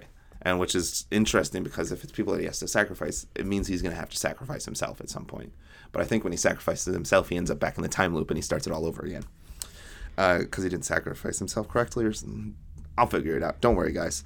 The third card was turned. It was a baboon with a whip, and he calls it the prisoner. Um, a trifle upsetting, the black man said, on the verge of snickering. Um, and we don't get anything else about that one. You know, we just know that there's a prisoner. Right. Um, but I well, will say, and and but it talk it, it says a baboon stood grittingly astride the young man's shoulder, and that is a the very baboon on your typical. back from uh, heroin. Right, right. That's a very typical uh, Yeah, the monkey on depiction, monkey on your back of an of an addiction. So, So- we, as the reader, know what that means because that is a common idiom in our vocabulary. Is the monkey on your back? So we know what that means. it, it now it's like okay we need like i actually like like i said i read this multiple times to like Mm-hmm. really like try and figure out what like what it is prisoner like we said um and i think like a lot of this is him skeletoning out his own series for himself Right. I think this is his outline. yeah exactly and it's like here's what i want to build guys like Mm-hmm. well, this is what we're going to try to do so you know the prisoner you know i imagine now drawing it three is going to be based off of this heroin addict that he's going to meet somehow um the fourth car, a woman with a shawl over her head sat at a spinning wheel, and the second's going to come on wheels. We heard. Um, so I'm thinking also like, it would be nice if we gave Roland a, maybe a companion or two that he's not trying to kill every day. um, but maybe that is what's interesting about Roland is he doesn't have friends. We'll see. He doesn't have friends anymore after Cuthbert got exiled. And Well, he was after so hurt. Cuthbert and Elaine and Jamie. Yeah, and and whatever happened right. to them, he doesn't want friends anymore. Um, the Lady of Shadows is the fourth card, and it's the woman with a shawl over her head sat at a spinning wheel. Um, to the gunslinger's dazed eyes, she appeared to be smiling craftily and sobbing at the same time. Does she look two faced to you, gunslinger? She is two faces at least. She broke the blue plate. So, intentionally super confusing and very vague. So that way it's something you're constantly thinking about. And the moment when we meet a woman with some kind of blue plate thing, she's going to immediately be like, you're going to go like, oh. I do think right now, after like one of the best things I love about talking about everything through like the podcast too is I get to reevaluate things and like say it out loud because normally I'm Right. just thinking in my head. Right, right. And and you get to bounce it off. I'm pretty sure this woman is Yeah. in a wheelchair now. Um, and like broke her blue plate. Like I imagine that's probably gonna end up being something like with her spine. I'm gonna guess that now. Like she broke something, um, and she's gonna be two faced. She's definitely ended up being a bad person, and Roland's gonna feel bad for her because she's in a wheelchair and she can't walk. You know the classic gotcha with the wheelchair maneuver. Um, just want you to know that uh, good strength today. Really good job. I know that This is been very hard for you. hard. I'm sure. Um, and I'm sure like other people that are going to be listening to this are just like, I hope you are either like And they're going to be going, incredibly impressed, Kim or is you holding are like it together. laughing so hard as I go through all of this. Either way, I'm really happy you're listening, and I hope we're entertaining you. Um, okay, we get into the fifth card, and uh, before we get into the fifth card, the man uh, Roland says, "Why are you showing me these?" And the man in black says, "Don't ask, don't ask, merely watch. Consider this pointless ritual if it eases you and cools you to do so, like church." Um, and I think, no, Mm, nope. Dang it! I wanted to see where he says it. Elderman, sunrise. At some point during this, and I can't tell if he said it yet or if he won't, if he says it sooner. Um, he just says, "You never learn, Roland." Like It's after just, this. Is it okay? And like that's what like real. That was the first moment where I was like, "He's in a time loop." This is not the first time they've had this conversation. Um, and like especially like this part where he says like just it has to happen just watch it like regardless of what you want to happen you can say whatever you want but if i don't do these tarot cards the timeline doesn't work correctly so shut up and just let this happen um, so we get into the fifth one and it uh, turn the fifth card the grinning reaper clutched a scythe with bony fingers. Death the man in black said simply yet not for you. A lot of this is eerily similar to what the oracle had said the succubus had said. What's interesting now is where this information is coming from. Right. is this information coming from the same location? Does the succubus have a different like in on the information? Is she like more of like a nature spirit? Is she able to pull it from gaia? Or is she just another uh right hand man of uh you know randy? Is she another part of legion? Um yeah I, I just think that's really interesting too because and you know it's a little you know when you're reading through it for me at first it was like man this is lame. You're just giving me the same prophecy we've already given. But it makes each one of those points that the succubus said right truthful Right. which is important because then we can judge the rest of what she says as to be true. So combining these two prophecies, we do get different information from each one. yeah, we get confirmation Mm-hmm. and additional information. Yeah, and I think the confirmation is really important Mm-hmm. for this. Um, so then we get in, and like he says, death yet not for you. Um, yeah, dude, you're gonna kill like everyone around you. You're probably gonna do another genocide. Like, if you don't do at least one more genocide, I'm gonna be a little disappointed. And I hope it's a genocide where you learn something from it. I really like am excited. I think one of the things I'm most excited about is Roland's character growth is to be wild throughout this novel. Like at the point where he actually gets a redemption moment to save like a young child, he's to do it, and I'm to cry, and I'm to be so happy for it. I'm to be like, oh, or it's the exact opposite, and he's only going to get more ruthless, and he's just going to start murdering, murdering people at the moment that they say something against him. I'm excited to see where it goes. Seventh card, or no, Sixth card. Sixth card. The feeling was this gunslinger looked at it and felt a strange crawling anticipation in his guts. The feeling was mixed with horror and joy. The whole emo- the emotion was unnameable. The tower. Here's the tower. The end of your journey isn't the tower, is what that told me. Mm-hmm. We'll get to the tower before we finish the books, and then there will be more about the books afterwards. Um, where does that one go? He placed the tower over the hangman, covering it completely, almost as though you're stuck in the tower in a time loop that you can't get out of, Roland. What does that mean? The man in black does not answer. What does that mean? Dang you. Um, I'll be danged then. What's the seventh card? And he flips it over, and it is roses and red and blood, and it's life. And he realizes that, like on the picture, it is roses and blood. It's both. It's both. Um, And the man in black says, the seventh card is life, but not for you. Where does it fit the pattern? That is not for you to know now, or for me to know. I'm not the great one you seek, Roland. I'm merely his emissary. He flipped the card carelessly into the dying fire. It charred, curled, and flashed to flame. okay. This is awesome, right? Like, it's great. Like, super cool. Um, yeah, I'm telling you, like Roland's in this time loop. I'm like, this is my theory now, like for sure. I'm stuck in it, and like his life means nothing because he's already dead, and he's in this time loop, and they're trying to like get him to do the right thing so he can go to heaven or like whatever it is. You know, I think uh, it reminds me of like um, the Good Place now. You know, the- like I don't know if you've ever seen the Yeah. Good Place, but like there's a lot of like you know, grow, become a better person so you can get to heaven. Right. And if the whole point of this is them trying to get Roland to heaven, and he's just like constantly like, I'm gonna kill this little boy, I'm gonna kill this entire town, uh, I'm gonna you know go trip drugs in the mountain and have sex with the stars. Right. Like he's not leaving the type of life that they want him to get into heaven with. Right. Um, you know, and I think that that's why the, the card gets thrown into the fire.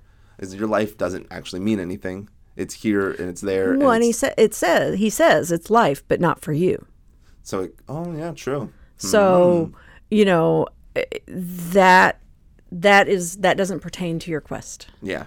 That life doesn't pertain to your quest. We're just gonna throw it out. Hmm, That's interesting. Like how he treats Jake. You know, it's like this isn't important to my quest. Throws it out. Right. Um, it'd be nice to see if there is a, a a possibility for redemption from him to save all these people that he's going to end up murdering. I say that knowing like full well he's going to murder more people. Like, there's definitely more sacrifices and betrayals coming. That's going to be like the heart of this story. After that, he says, uh, "Yep, I'm not." The one you're looking for. I'm just uh, an emissary. I'm a spirit, and uh, he says, "Now go to sleep, perchance to dream, and that sort of thing." I just I like Right. Shakespeare, so it was fun for me. And uh, my bullets won't do. Mayhaps my hands will. And he goes to like jump across the fire to like strangle him, and as he does, he falls asleep. Yep. Um, he falls asleep. The asleep. world was filled with the sound of sardonic laughter. He was falling, dying, sleeping. sleeping. He dreamed. He uh, is dreaming, and this is an entire uh, dream section, in Mm-hmm. fact, um, which is super interesting because it's also not a dream because the Dark Man is inside of it. Right. Um, and you just got to read this chapter yourself, guys. Uh, Yeah, definitely. I- you definitely need to read hard, this section because and this is really good. There's so much that happens here, and we could probably talk about these last what 20 pages or so for an hour by Yeah, yeah. themselves. This could have just been one episode. Um, but I feel like if I just sit here and only like focus and analyze this, like I'm gonna hype myself up a little bit more than I want, and like, Right, I you might get like let yeah exactly. Um, You have to wait at least a little bit because Yeah. you know everybody had to wait for that second book. and that's the thing too is I just want to like make sure that like I also want to give it enough time to like ruminate in my mind. You know, Mm-hmm. yeah, yeah, like really like absolutely. make sure that like Because you're gonna want to. like I wouldn't have had the wheelchair epiphany you- today without that. You may reread this again before you read the next one because you're going to want to make sure that you've you've gotten all of it out of you. I'll can. probably reread at least all the flashbacks and like the prophecy stuff. I won't read them like traveling through the desert. and, probably like, all that th- stuff. probably this last you three don't sections. need that stuff. Yeah, but well, I don't even think I'd read most of the Slow Mutants. Like you just need to read the flashback in Slow Mutants. probably like, yeah. Chapter three, Basically, he shows it him shows him universe. creation. Yeah, yeah. he shows him how the world was created. Um, really interesting. Uh, just because like.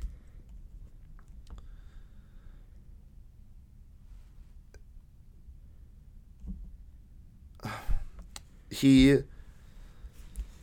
the way that it made me feel is that he is offered unlimited like power or something along those lines and he Mm-hmm. turns it down Yes. he he's offered this knowledge, this light, This light, this, this everything, and he but he has to give up his quest. because he wants he, he still can't go to the tower, and Right. in that moment he comes back to himself because he refuses to give up the tower, and uh, yeah, it's just really interesting. It also implies that Randy Flagg is the one that created the universe, um, which is also interesting. Or that he he was, Was there. he was there. Not necessarily that he did it, but he was there. and he's just good at like timing out the like and now light, and he just knew when to Right. say it. Well, and and I like the the last little bit of this section. He fled the light and the knowledge the light implied, Yeah. and so came back to himself. and uh, he uh, wakes up and he pushes himself up and he sees the man in black just staring at him after the man in black's pretty much shown him the universe and creation and everything. Uh, and he says you know you did pretty good. I couldn't have shown that to your father. He would have just ended up like a drooling maniac. So the line of eld is important Yes, for sure. Um, maybe this is the first person since arthur that is able to see creation like that. Right. um, I Yeah. don't. I'm starting to think though that the line of Eld is tied very directly to the tower. There's something about that bloodline that has a quest with the tower. Maybe that's why the quest is tied into his father's guns so much for me. You know, there's something there that like there's something in the bloodline that is making this more important than they're letting it to be. yeah. I There's- doubt because it's, it's not just going to be a super cool thing that he's related to King Arthur. no. That's that's You know what I mean? Like it's it's right. just there's, no, it, there's more to it. there's no coincidences in a Stephen King book either. No. And uh, the what was that? The universe. Uh, you want the tower? Yes. Well, you shan't have it. No one can, councils of the great. Ugh, what does that say? No one cares in the councils of the great if you pawn your soul or sell it outright, Roland. I have an idea on how to close to that edge that last pushed you. The tower will kill you half a world away. I have an idea of how close to the edge that last pushed you. And I think that that's talking about Jake. You mm-hmm. know, that was probably the hardest choice he's had to make since this point because Right up to this point. Jake, he made it very clear that Jake reminded him of him. Yes. He saw 11 year old Roland in the shoes of that Jake kid, you know, the way that he had so much situational awareness, the way he thought he could be such a good gunslinger, the toughness that the kid was showing, you know. He loved that kid be, probably in the same way that Cort loved Roland. Right. And He thought he he thought he maybe had found somebody that he could share his knowledge with. Yeah. And, uh, you know, I think in some ways there's going to be some kind of requirement to the tower. And the man in black right now is saying if you just go through the entire way murdering everyone, you're not going to be let in. Right. And you can't just give up your soul and your li- your manhood, like your your personhood, your your humanity. That's what I'm trying to say. You can't give up your humanity if you expect to accomplish this quest. Right. You have to yeah, think. there's more to it than just you. Right. Um, I made your father and I broke him. I came to your mother as Marten. There's a truth you always suspected, is it not? And took her. She bent beneath me like a willow. Although this may comfort you, she never broke. Um, which I mean, yeah, I, I feel like that was pretty obvious in that like one little interaction. I don't feel like in any way she wants to be in the affair with him. No, But she's there is something. there's he's got something, some control, some hold over her. I feel like it's probably going to be like, uh, you know, he offered to help the uh, Tet of the gun become Da Din or Din Da, or Din Don, I think is what it is. I think it's Dadin. Da Din. Um, which context clues? It's all the made up words, but you know, Mm-hmm. it was pretty much he was promised his clan to become king. Right. Um, and I think that that is why his father, Stephen. I thought it was really funny though too that all of these like wild names and he's just like Stephen, John. and I was just like, what? But also, I mean Arthur. Right. So it's like it makes sense that like I mean, and Roland is not, yeah, you know, an Roland seems name. like that's a fantasy name though. Like at least I just imagine it is. Stephen is not a fantasy name. Stephen is not a way. fantasy name. It's like Christopher. Or Jeremy. And then the great wizard Jeremy rose out of the flames. That's not gonna work. Um Well, and I, this is I am the furthest minion of he who now rules the Dark Tower, and Earth has been given into that king's red hand. red. Why do you say red? Because he's a demon. right. Um so it makes me like we're saying though, I'm the furthest minion of he who now rules the Dark Tower, and Earth has been given into that king's red hand. So Randy is definitely this embodiment of this person, you know, Legion. You know, mm-hmm. I'm like we've that is confirmed in a couple of pages. You know, he says his name is Legion, so we know that is the same person. What this manifestation doesn't tell us is if he works for the person in charge of the tower or for the king. Right. So it's uh, left up in the air. Is this information coming from the person in charge of the tower who wants you to get there, Roland? Or is this information coming from the king who wants you to get there but for ulterior motives? Right. For different right. You know, I think that that's going to be something that we find out too. Is you know the tower can only be found by like Purifar or blah blah blah or like whatever it is. You know, somebody that hasn't given up their humanity, and I mean, you know, who has no humanity at all? Randy. Roland. Oh, Roland. No, I think Roland has mean- more humanity than like But it, uh, up But to I- this point, he hasn't shown it. I think that that's the thing, though, is I think that he's been suppressing it up to this point for the sake of getting to his quest. But now that the man in black, point blank, is telling him, if you suppress your humanity, you will not accomplish your quest, I think we're going to see a change in him. Because I think the moment that because that that is put in front of him and so now he's like okay i've got to figure if this out if I don't change, I'm not going to accomplish what I need to accomplish. And I think that's what's important about at the end when he says, I loved you, Jake. right is that is that that is showing that he changed. He has regret and remorse in that moment. He's like, I I know what I did was what I needed to do, but I loved you and I still miss you and I regret that that's what had to happen. yeah And I think that that is the most beautiful character arc of change that we get in Roland in the, this entire in this book. book, yeah Yeah. You know, he goes from literally murdering an entire town, not even saying sorry or goodbye to the town and just dipping, to pretty much like giving to me what was an entire eulogy. well yeah and i mean we go through that to basically what's him sacrificing a symbolic son Mm-hmm. Yeah, definitely. Some and it's you know we're talking about Roland's childhood being stuck inside of him, of him never being able to like go throughout that. But in some ways too, this is him sacrificing that childhood. Mm-hmm. You know that naive hope that like everything was going to be okay if he finds the tower. You know, there's gonna be a lot of hard sacrifices that you're gonna have to make to make this through it, and you are not going to. You can't lose your humanity while making these sacrifices. Right. And I think that in some ways, it's interesting that this person is the one telling him all of this right because why? Are you is he are you trying to help him get to the tower, or are you trying to like tell him why he's going to fail? or a little of both Yeah, and it's interesting, you know. It really like maybe Roland's the only person in this general this universe with free will, you know, something like that, and he's the only one that's able to like actually make these choices. So they have to give him the information. Like, here's all of the information. Like, what are you going to choose to do? And that's why you know the mirror of destiny is clouded for him. Right. Is because he actually has free will in this universe because he's brought here in a different way than everyone else has been, or something like that. Um, at the end of the dream that he has with Roland, uh, he uh, sees all the white light, and as he's seeing the light, he sees a single blade of grass that filled everything, and he was tiny, infinitesimal. Um, grass, a blade of grass. Are you sure? Yes, the gunslinger frowned, but it was purple. Hear me now, Roland, son of Stephen. Would you hear me? Yes. And so the man in black began to speak. Again, this is another chapter you just got to read. Yes. Um, it is amazing. It's really, really interesting. Um, it reminded me of Glenn Bateman a lot. You know, like there's mm-hmm. always, and like even now that I'm learning more about Stephen King, he talks about why he writes, and he writes but to answer the big questions for himself. yes. And I think that's so interesting. He doesn't write to like answer like the question of time and size for me.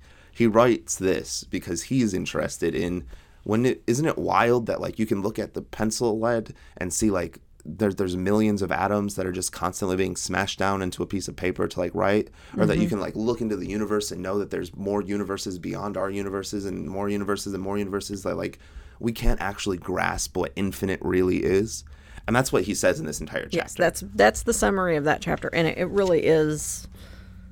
it's the reason why he wrote this series. I feel like Mm-hmm. you know i- he was like, what if there was a place that was the center point of time, the center point of the galaxy, the center point of everything, The center point that holds everything, everything together. together. and it all if that tower goes away, everything would just slowly fade away as well. Um, and I like. You know, we're 240 pages in, and we finally understand why Stephen King is writing this series, and I think that like it's r- really great. We're we're only 240 pages. I know, in. right? Isn't that like wild, wild? Um, and uh, he says, yet suppose further, suppose that all worlds, all universes met in a single nexus, a single pylon, a tower, and within it a stairway, perhaps rising to the Godhead itself. Would you dare climb to the top, gunslinger? Could it be that somewhere above all of endless reality there exists a room? You dare not. You dare not. What's interesting is it's the way that he writes this is like it's all in quotes, so we know it's all what the Dark Man is saying. But he puts that "you dare not" as a separate line and a separate quotation to Right. imply maybe Roland had said that. Right. So there's like Or that you know it's it, it is a separate thought. thought. You don't do that. We right. We don't know because of the way he separates it. It could be a separate thought that both of them had. Mm-hmm. But it, but anyway, it is a separate thought from the continuous mo- con- moment right. that he was having. Um, so we get into the next chapter, and the first thing Roland says, "Someone's tried," and he's like, "Who would that be?" And Gunslinger says, "God. God has dared, or the king you spoke of, or is the room empty?" And it's just like, "Yeah, Roland asking the good questions." Uh, and he says, "I don't know." And furthermore, I don't ask. It might be unwise. Being afraid of being struck dead, perhaps afraid of an accounting right. uh, you know, maybe they're going to take stock of all the good and bad things that you've done in your life, Randy, and uh, you're not going to end up where you want to be at all. Right. Um, And I think that that has to be a thoroughway through this novel is that there is a reward in afterlife. Because if there's not, Roland keeping his humanity doesn't make much sense. Right. Unless it's like a key to the tower is having humanity. Um, I really feel like though that you know him being afraid of an accounting, uh, of the supernatural being that like we are assuming like has like all like he literally has stopped time, and he's scared of what could happen. Right. So there's definitely a heaven and a hell in this universe. They're probably different places completely than this. I don't think that this is the afterlife at all. I think this is just like a separate universe. This is I this is a after his childhood life, but not and, and an after he hasn't died yet. But he hasn't right. Yeah. Um and uh he uh perhaps from accounting, the fire, I'm called and uh and he uh you know, it's this is the first time too where the dark man stops talking. Mm-hmm. You know, he says, "What are you scared of something?" And he's like, "Yeah, I actually am scared of something." And Right. you know, and then he like gets real quiet, and you know, Right. we don't get anything else. And he's like, "I'm cold," and Roland's like, "I'm cold." Uh, the fire, and the man in black's like, "I'm not even going to use my magic. Butler's off. You do it. I'm. I don't want to have this conversation anymore." Like he, Yep. he hurt him a little bit more than you could have ever expected in that moment. Right. And I think even Roland's a little like probably taken aback that like That he so he was so spot on. yeah. Yeah. Um, especially because like even you know they've made it pretty clear that Roland is not like exactly the brightest of the smartest. Right. He has a better intuition than anyone else in the novels. I think is what we're going to find out. He But has better he's- instincts, but he's not the person that's drawing the conclusions and putting it all together. Right. Um. What are you staring at? An old saying of Cort's occurred at him. Do you see your sister's bum? Classic. Um, I don't like it. You seek the light so soon. I was made for late. Ah, so you were, and so impolite of me to forget the fact. Yet we have much to discuss yet, you and I. For so for so has it been told to me by my king and master. Who is this king? Super vague again. Is it the red-handed king or is it the king in charge of the Dark Tower? He doesn't tell us specifically. No, he doesn't. Um, persisted. Um, shall we tell the truth between you and I? No more lies. Uh, there's an offer you will, not as friends, but as equals, Rollins. Right. And this is an offer you will very rarely get. Only equals speak the truth. That's my thought on it. Friends and lovers lie endlessly, caught in the web of regard. How tiresome. Um, start by telling me exactly what you mean by glamour. Why enchantment, gunslinger? My king's enchantment has prolonged this night and will prolong it until our pal- palaver is ended, or is done. And he Yeah. is, from what we can tell, he's super honest here. Right. Like he's straight up, just like I'm. I don't want to have. I honestly, it really makes it feel like he's kind of done with it at this point now. Right. He's like Roland He's said like, the I have one given thing. you, I've given you what I can give you. You pushed the wrong button, and now I just want to be done with you. Right, and he, so he's just like, "What else do you want to know? Like, let's finish this." And he's like, "You're gonna have to. Uh, who's your king?" And he's like, "I don't know. I've never met him. But before you can meet him, you're gonna have to meet the ageless stranger. Um, you must slay him, gunslinger. Yet I think it is not what you wish to ask. Um, if you've ever seen your king and master, how do you know he comes? He comes to me in dreams. As a stripling, he came to me when I lived poor and unknown in a far land." Uh, a sheaf of centuries ago, he imbued me with my duty and promised me my reward, although there were many errands in my youth and the days of my manhood before my apotheosis. You are that apotheosis, gunslinger. You are my climax. You see someone is taking you seriously. You know, we get that same vibe from Legion in the stand, you know, too. He's like, oh, you've been touched. Someone's taking you seriously, so I'm watching you. So now." I'm watching you. Yep. um, this stranger that you're working for, does he have a name? Oh, he has name. What is his name? Legion. The man in black said softly. And somewhere in the easterly darkness where the mountains lay, a rock slide punctured his worm, and a puma screamed. Yeah. I just thought that was hilarious. I like legitimately started laughing. It was it like would have been a wolf's howl. Yeah, it was just like Legion. Oh, Right. Like, oh wow, yeah. And uh, Kind of makes me think of um, uh, Young Frankenstein. oh, Frau yeah, yeah. Yeah, yeah, yeah. Um, sorry, I, I, I digress. no, you're okay. I, I, I, yeah, I get it. Though. but it's the same kind of. Um, and he asks, the stranger is a minion of the tower like yourself. And he says, Yar. He darkles, he tinks. I didn't look those words up because I don't think they're real words. I think they're made for Stephen King's Mm-hmm. universe. So those are like two verbs that he creates in this world and doesn't tell us what they mean. He's in all times, yet there is one greater than he. So, you know, he's in all times, he's everywhere. Who's greater than me? Ask no more, the man in black cried. His voice aspired to sternness and crumbled into bespeechment. I know not, I do not wish to speak. To speak of the things in end world is to speak of the ruination of one's own soul. So if that's end world, and we're pretty sure he's in mid world, there has to be a low world. And I imagine that's our world, is low world. You know, like it's like the it reminds me of the like planes in D and D. You Right, know, like there's yeah. the our plane, and then there's like the uh, heavenly plane and the ascend. Uh, what is it? A- ascendant ascendant plane. I think is what it is. I think that yeah. Yeah. But, any, but yes, there are definitely levels. and uh, he says, uh, uh, "I have to find the the ageless stranger is, and beyond the ageless stranger is the tower and whatever the tower contains." Yes, whispered the man in black, but neither of these things are what you wish to ask. True. All right, the gunslinger said. Then ask the world's oldest question: Will I succeed? Will I win through? If I answered that question, gunslinger, you'd kill me. And Roland, in typical Roland fashion, I oughta. I oughta. you. um, you need killing. His hands only drop to the warm butts of his guns. Those do not open doors, gunslinger. Those only close them forever. mm So he's talking about his guns there. Um, where must I go? Go west, go to the sea. Where the world ends is where you must begin. There was a man who gave you advice, the man you bested so long ago. Yes, Cort. The advice was to wait. It was bad advice, for even then my plans against your father had proceeded. He sent you away, and when you returned, I not hear you speak of that. Yeah. Yeah, Yeah. so he's like, it- I don't want to. I don't want to hear about my mistakes. yeah, it's Stop. like stop talking about that. I don't we don't want to talk about my what you're scared of. I don't want to talk about my past. Right. Like, um, and he says, "Oh, come on! You must have remembered that there was that monk with the shaven head, Walter." And so, you know, we find out that after whatever had happened, he had thought Marten had ran away and like escaped, but in reality, Marten never left. Mm-hmm. Right. And I think that's why that's another reason why I think Jake is the Dark Man is because I just don't think that the Dark Man has ever really left Roland on his own that long.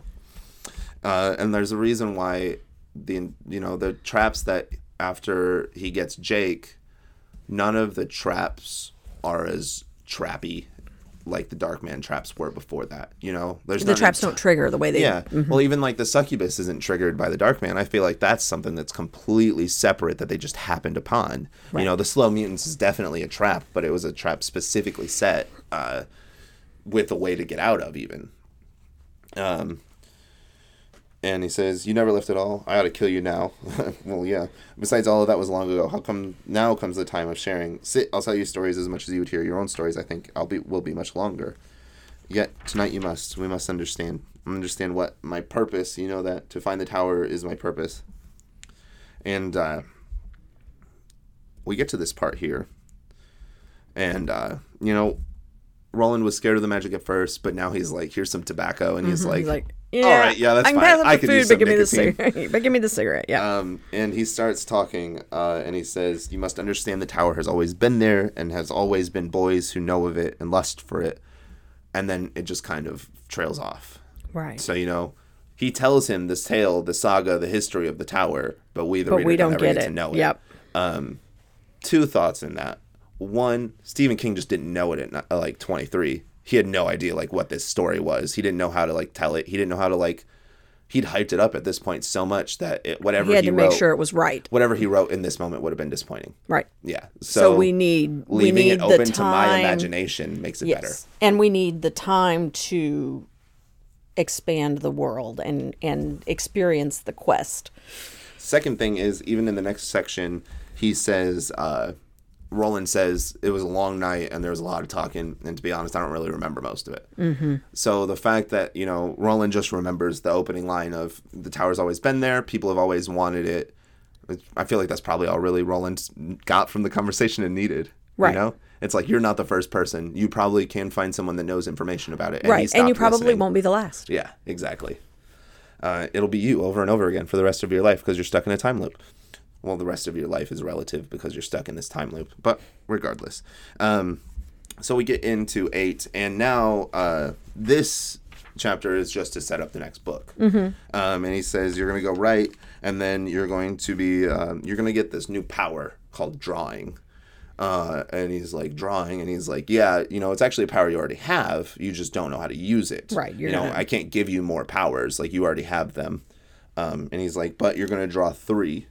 Um, and uh, I don't really care, and I don't really want you to. Know what is it? No one wants to invest you with a power of any kind, gunslinger. It is simply in you. Which is interesting that he says no one wants to invest you with a power gunslinger. It's just simply in you, right? Because it makes me think that Roland isn't like a paragon for everyone. It makes me Right. think that for some reason Roland is on his own. He's got this sense of free will that is not existing anywhere else.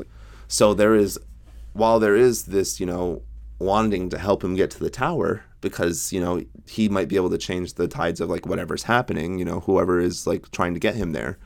There's probably also that same sense of fear that Roland could just come and ruin everything and take over Right. Because because he he's has this- outside of the, the timeline or like whatever it is that we're going through.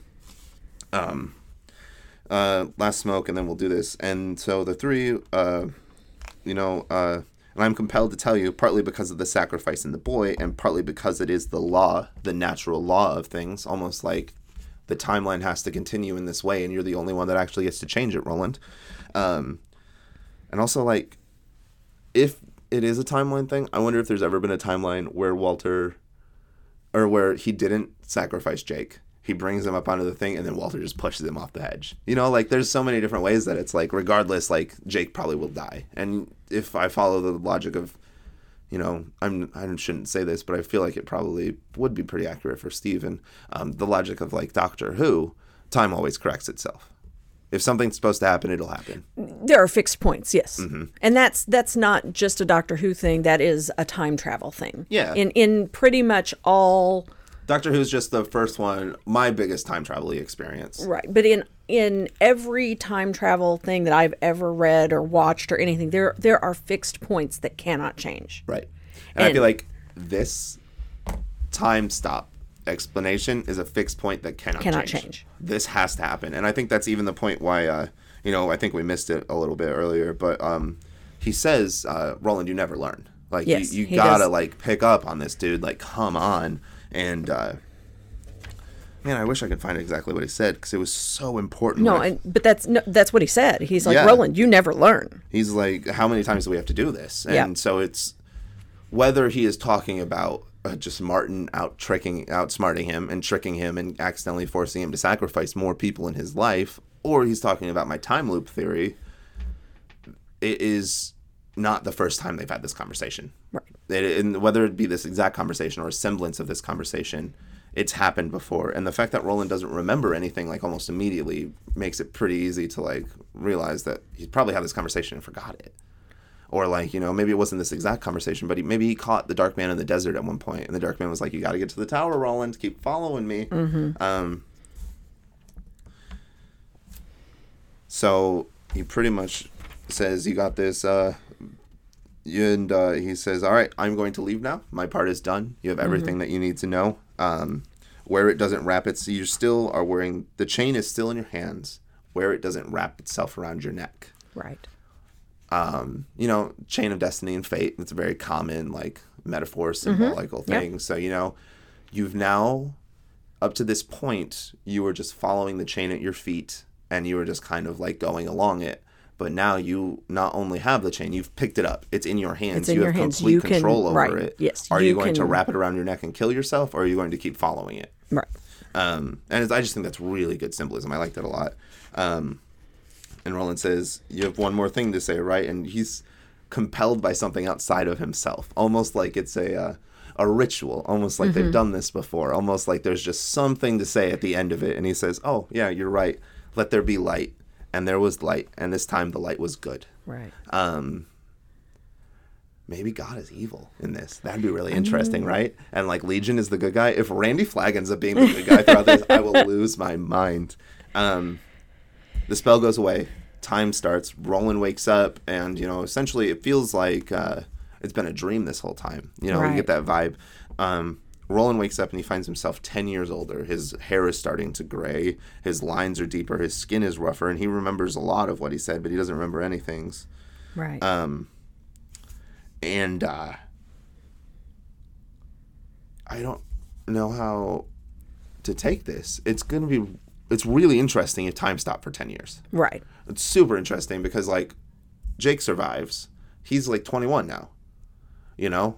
Uh, anybody that survived in Tull is like 10 years older. Zoltan's 10 years older. Brown's 10 years older. This like everything that we've done so far is 10 years older now. And the gunslinger essentially disappeared for 10 years Right.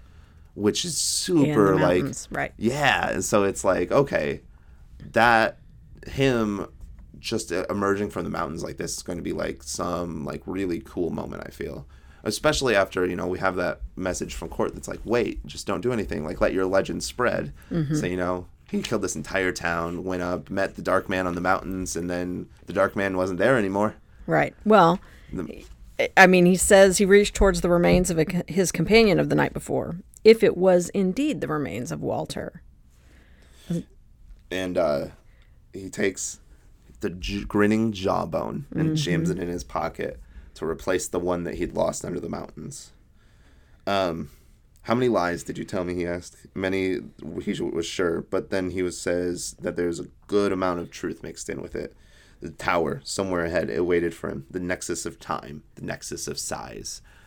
I want you to know that I couldn't care less about the nexus of time. the nexus of size is the coolest concept I've ever heard of before. It like literally made me my jaw dropped. I thought that was so cool. Like the idea that like there's a tower that like if you go into it, you can go down to minuscule atom size, or you can grow to like the size of seeing universes being created. What? That's awesome. That- oh my god, it's such a, it's cool idea. Crazy concept, and yes, Yeah, it was awesome. amazing. And so, um, you know, he, he began back west again, his back set against the sunrise, heading toward the ocean, realizing that a great passage of his life had come and gone. I loved you, Jake, he said aloud. Yep, like I said earlier, Yeah. that one line, that is the entire, that is all of the character development of this entire book in that one sentence. Mm-hmm. He realizes that there was maybe a chance that he didn't have to kill Jake, I think, in that moment Yeah, there's the smallest little like inkling in the back of his head that's like, I wonder what would have happened if I saved him. right. Um, and he sets off, and uh, you know it, the way that it ends, it really seems you know there's a picture in the uh, 80s version that is just Roland sitting on the beach looking at the tower, and that's kind of like the vibe you get here. You know, Yes. he finishes going west, and he's just sitting on the beach waiting for the drawing now. He doesn't know what to do next. He quite literally is just sitting on the beach, like, okay, do I just start drawing pictures in the sand then? Yeah. Well, and the dark came down, and the world moved on. The gunslinger waited for the time of the drawing and dreamed his long dreams of the Dark Tower, to which he would someday come at dusk and approach, winding his horn to do some unimaginable final battle. And that's the end of the Gunslinger, the Dark Tower one. Um, the horn part's really interesting because we know the horn of Deschain is already gone and lost, so he's got to find that horn again. Um, which means that like he's probably going to time travel back to Gilead and like see all of these people is what I'd guess, and like you know that's why it disappears in the first place is because Roland goes back in time and gets it. Um, that's just you know that's kind of a, a big time. Should I do theories for the whole thing, or should I do theories for the next book? Two theories for the next book. Okay, drawing of the three. Um, I have seen the cover art for it, so I feel like I should preface that. And I know the cover art's got like these three doorways on it. Um, so I feel like the drawing is going to be him maybe drawing the doors out of nothingness or drawing and manifesting like portals or drawing something like that. Um, I don't think it's going to be like, uh, I don't know what it could be other than that, to be honest. I really feel like it's going to be him having something to do with him and these doorways.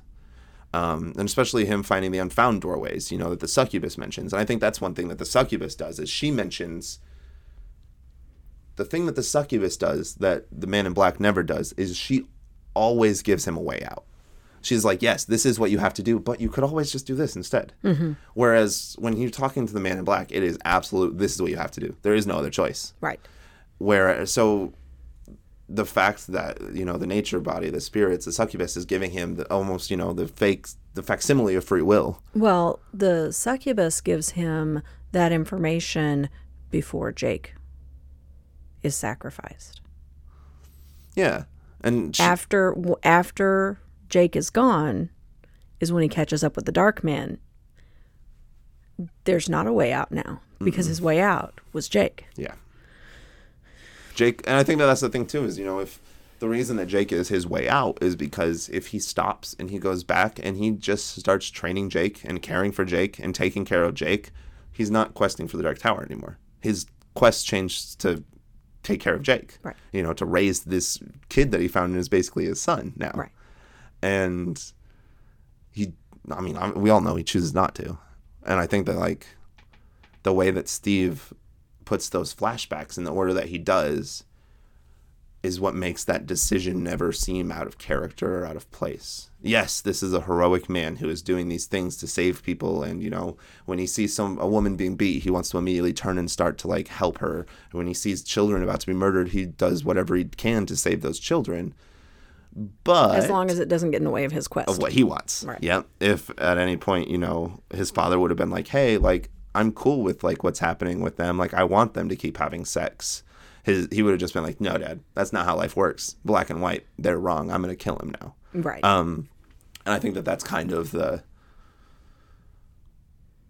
character that we're setting up for for change is when is it okay to let your morals lapse a little bit for the health and care of someone else? Right. Is it ever okay? When would it be okay? What are those conditions? And I think that like it's really interesting to see such a stoic, repressed character do, making those decisions. Roland is so one of the most repressed characters I've ever read about. Yeah. He refuses to accept any emotion existing in his body whatsoever. He pushed them down so far that I'm worried about him as a person a little bit. Like the moment that like Man, you should talk to somebody about there's gonna that. be like that one like way too sad thing that gets to him and he's just not gonna be okay for a couple of weeks. And I think it's you know, there's been so many bad things at this point that have happened to him that he just doesn't think that it's possible. And I think that when it does happen and it surprises him, that's gonna be like that that's gonna be the catalyst for change. Is when that thing that he doesn't expect changes his life. You know, Jake was close. Like the Dark Mm-hmm. Jake Man said, close. you know, he, I saw how close you were there at the end of that one, but you know, it didn't change. You know, you still Not quite. we're getting there, and you know, maybe it is all about uh, it's a big metaphor for you know a, a human man's journey to heaven.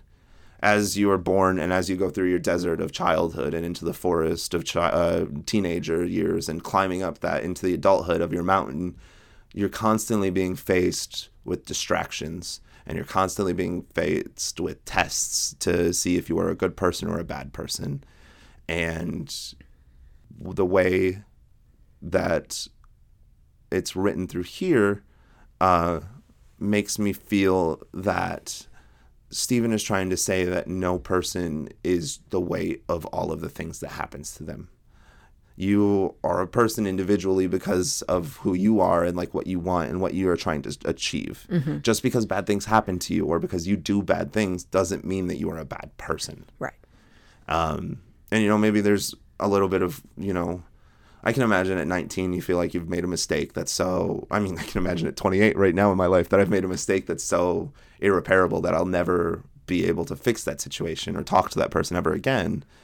Um, so I can imagine that at 19 reading the principles of stoicism and having that same type of feeling, you know, it's ends up in this metaphor for growing and resisting the temptations and distractions of achieving what you really want in life. I think that's another thing too. You know, is you know, young Stephen King's dream is probably to be a writer. He wants to be a, a Oh world yeah, yeah. class He writer. absolutely wants to be a writer. He sees the Dark Tower. You know, that's him in a writing career. Yeah. You know, oh, yeah, his that's quest he's, to the tower his is- quest to the tower, and And along the way, there's cocaine and there's alcohol and there's girls and there's college and there's video games and, and well, I don't think they're video games. arcade cabinets in the 70s. uh, yeah, but you know, I've seen but he some had three kids, man. In the I mean, 70s? yeah, Jesus, I didn't know that. Yeah, When yeah, did- yeah. I didn't know. He had his first kid when he was like 19, 20. yeah. His first kid was born in well, he was 23 because his first kid was born in 1970. Man. So yeah, I mean, he had three. ki- He was busy. Yeah. Okay. Maybe no video games then. Yeah, I- but I that's another thing. Uh, Jake is literally then a distraction. Yes. Like that was born to separate him from his quest from the Dark Tower.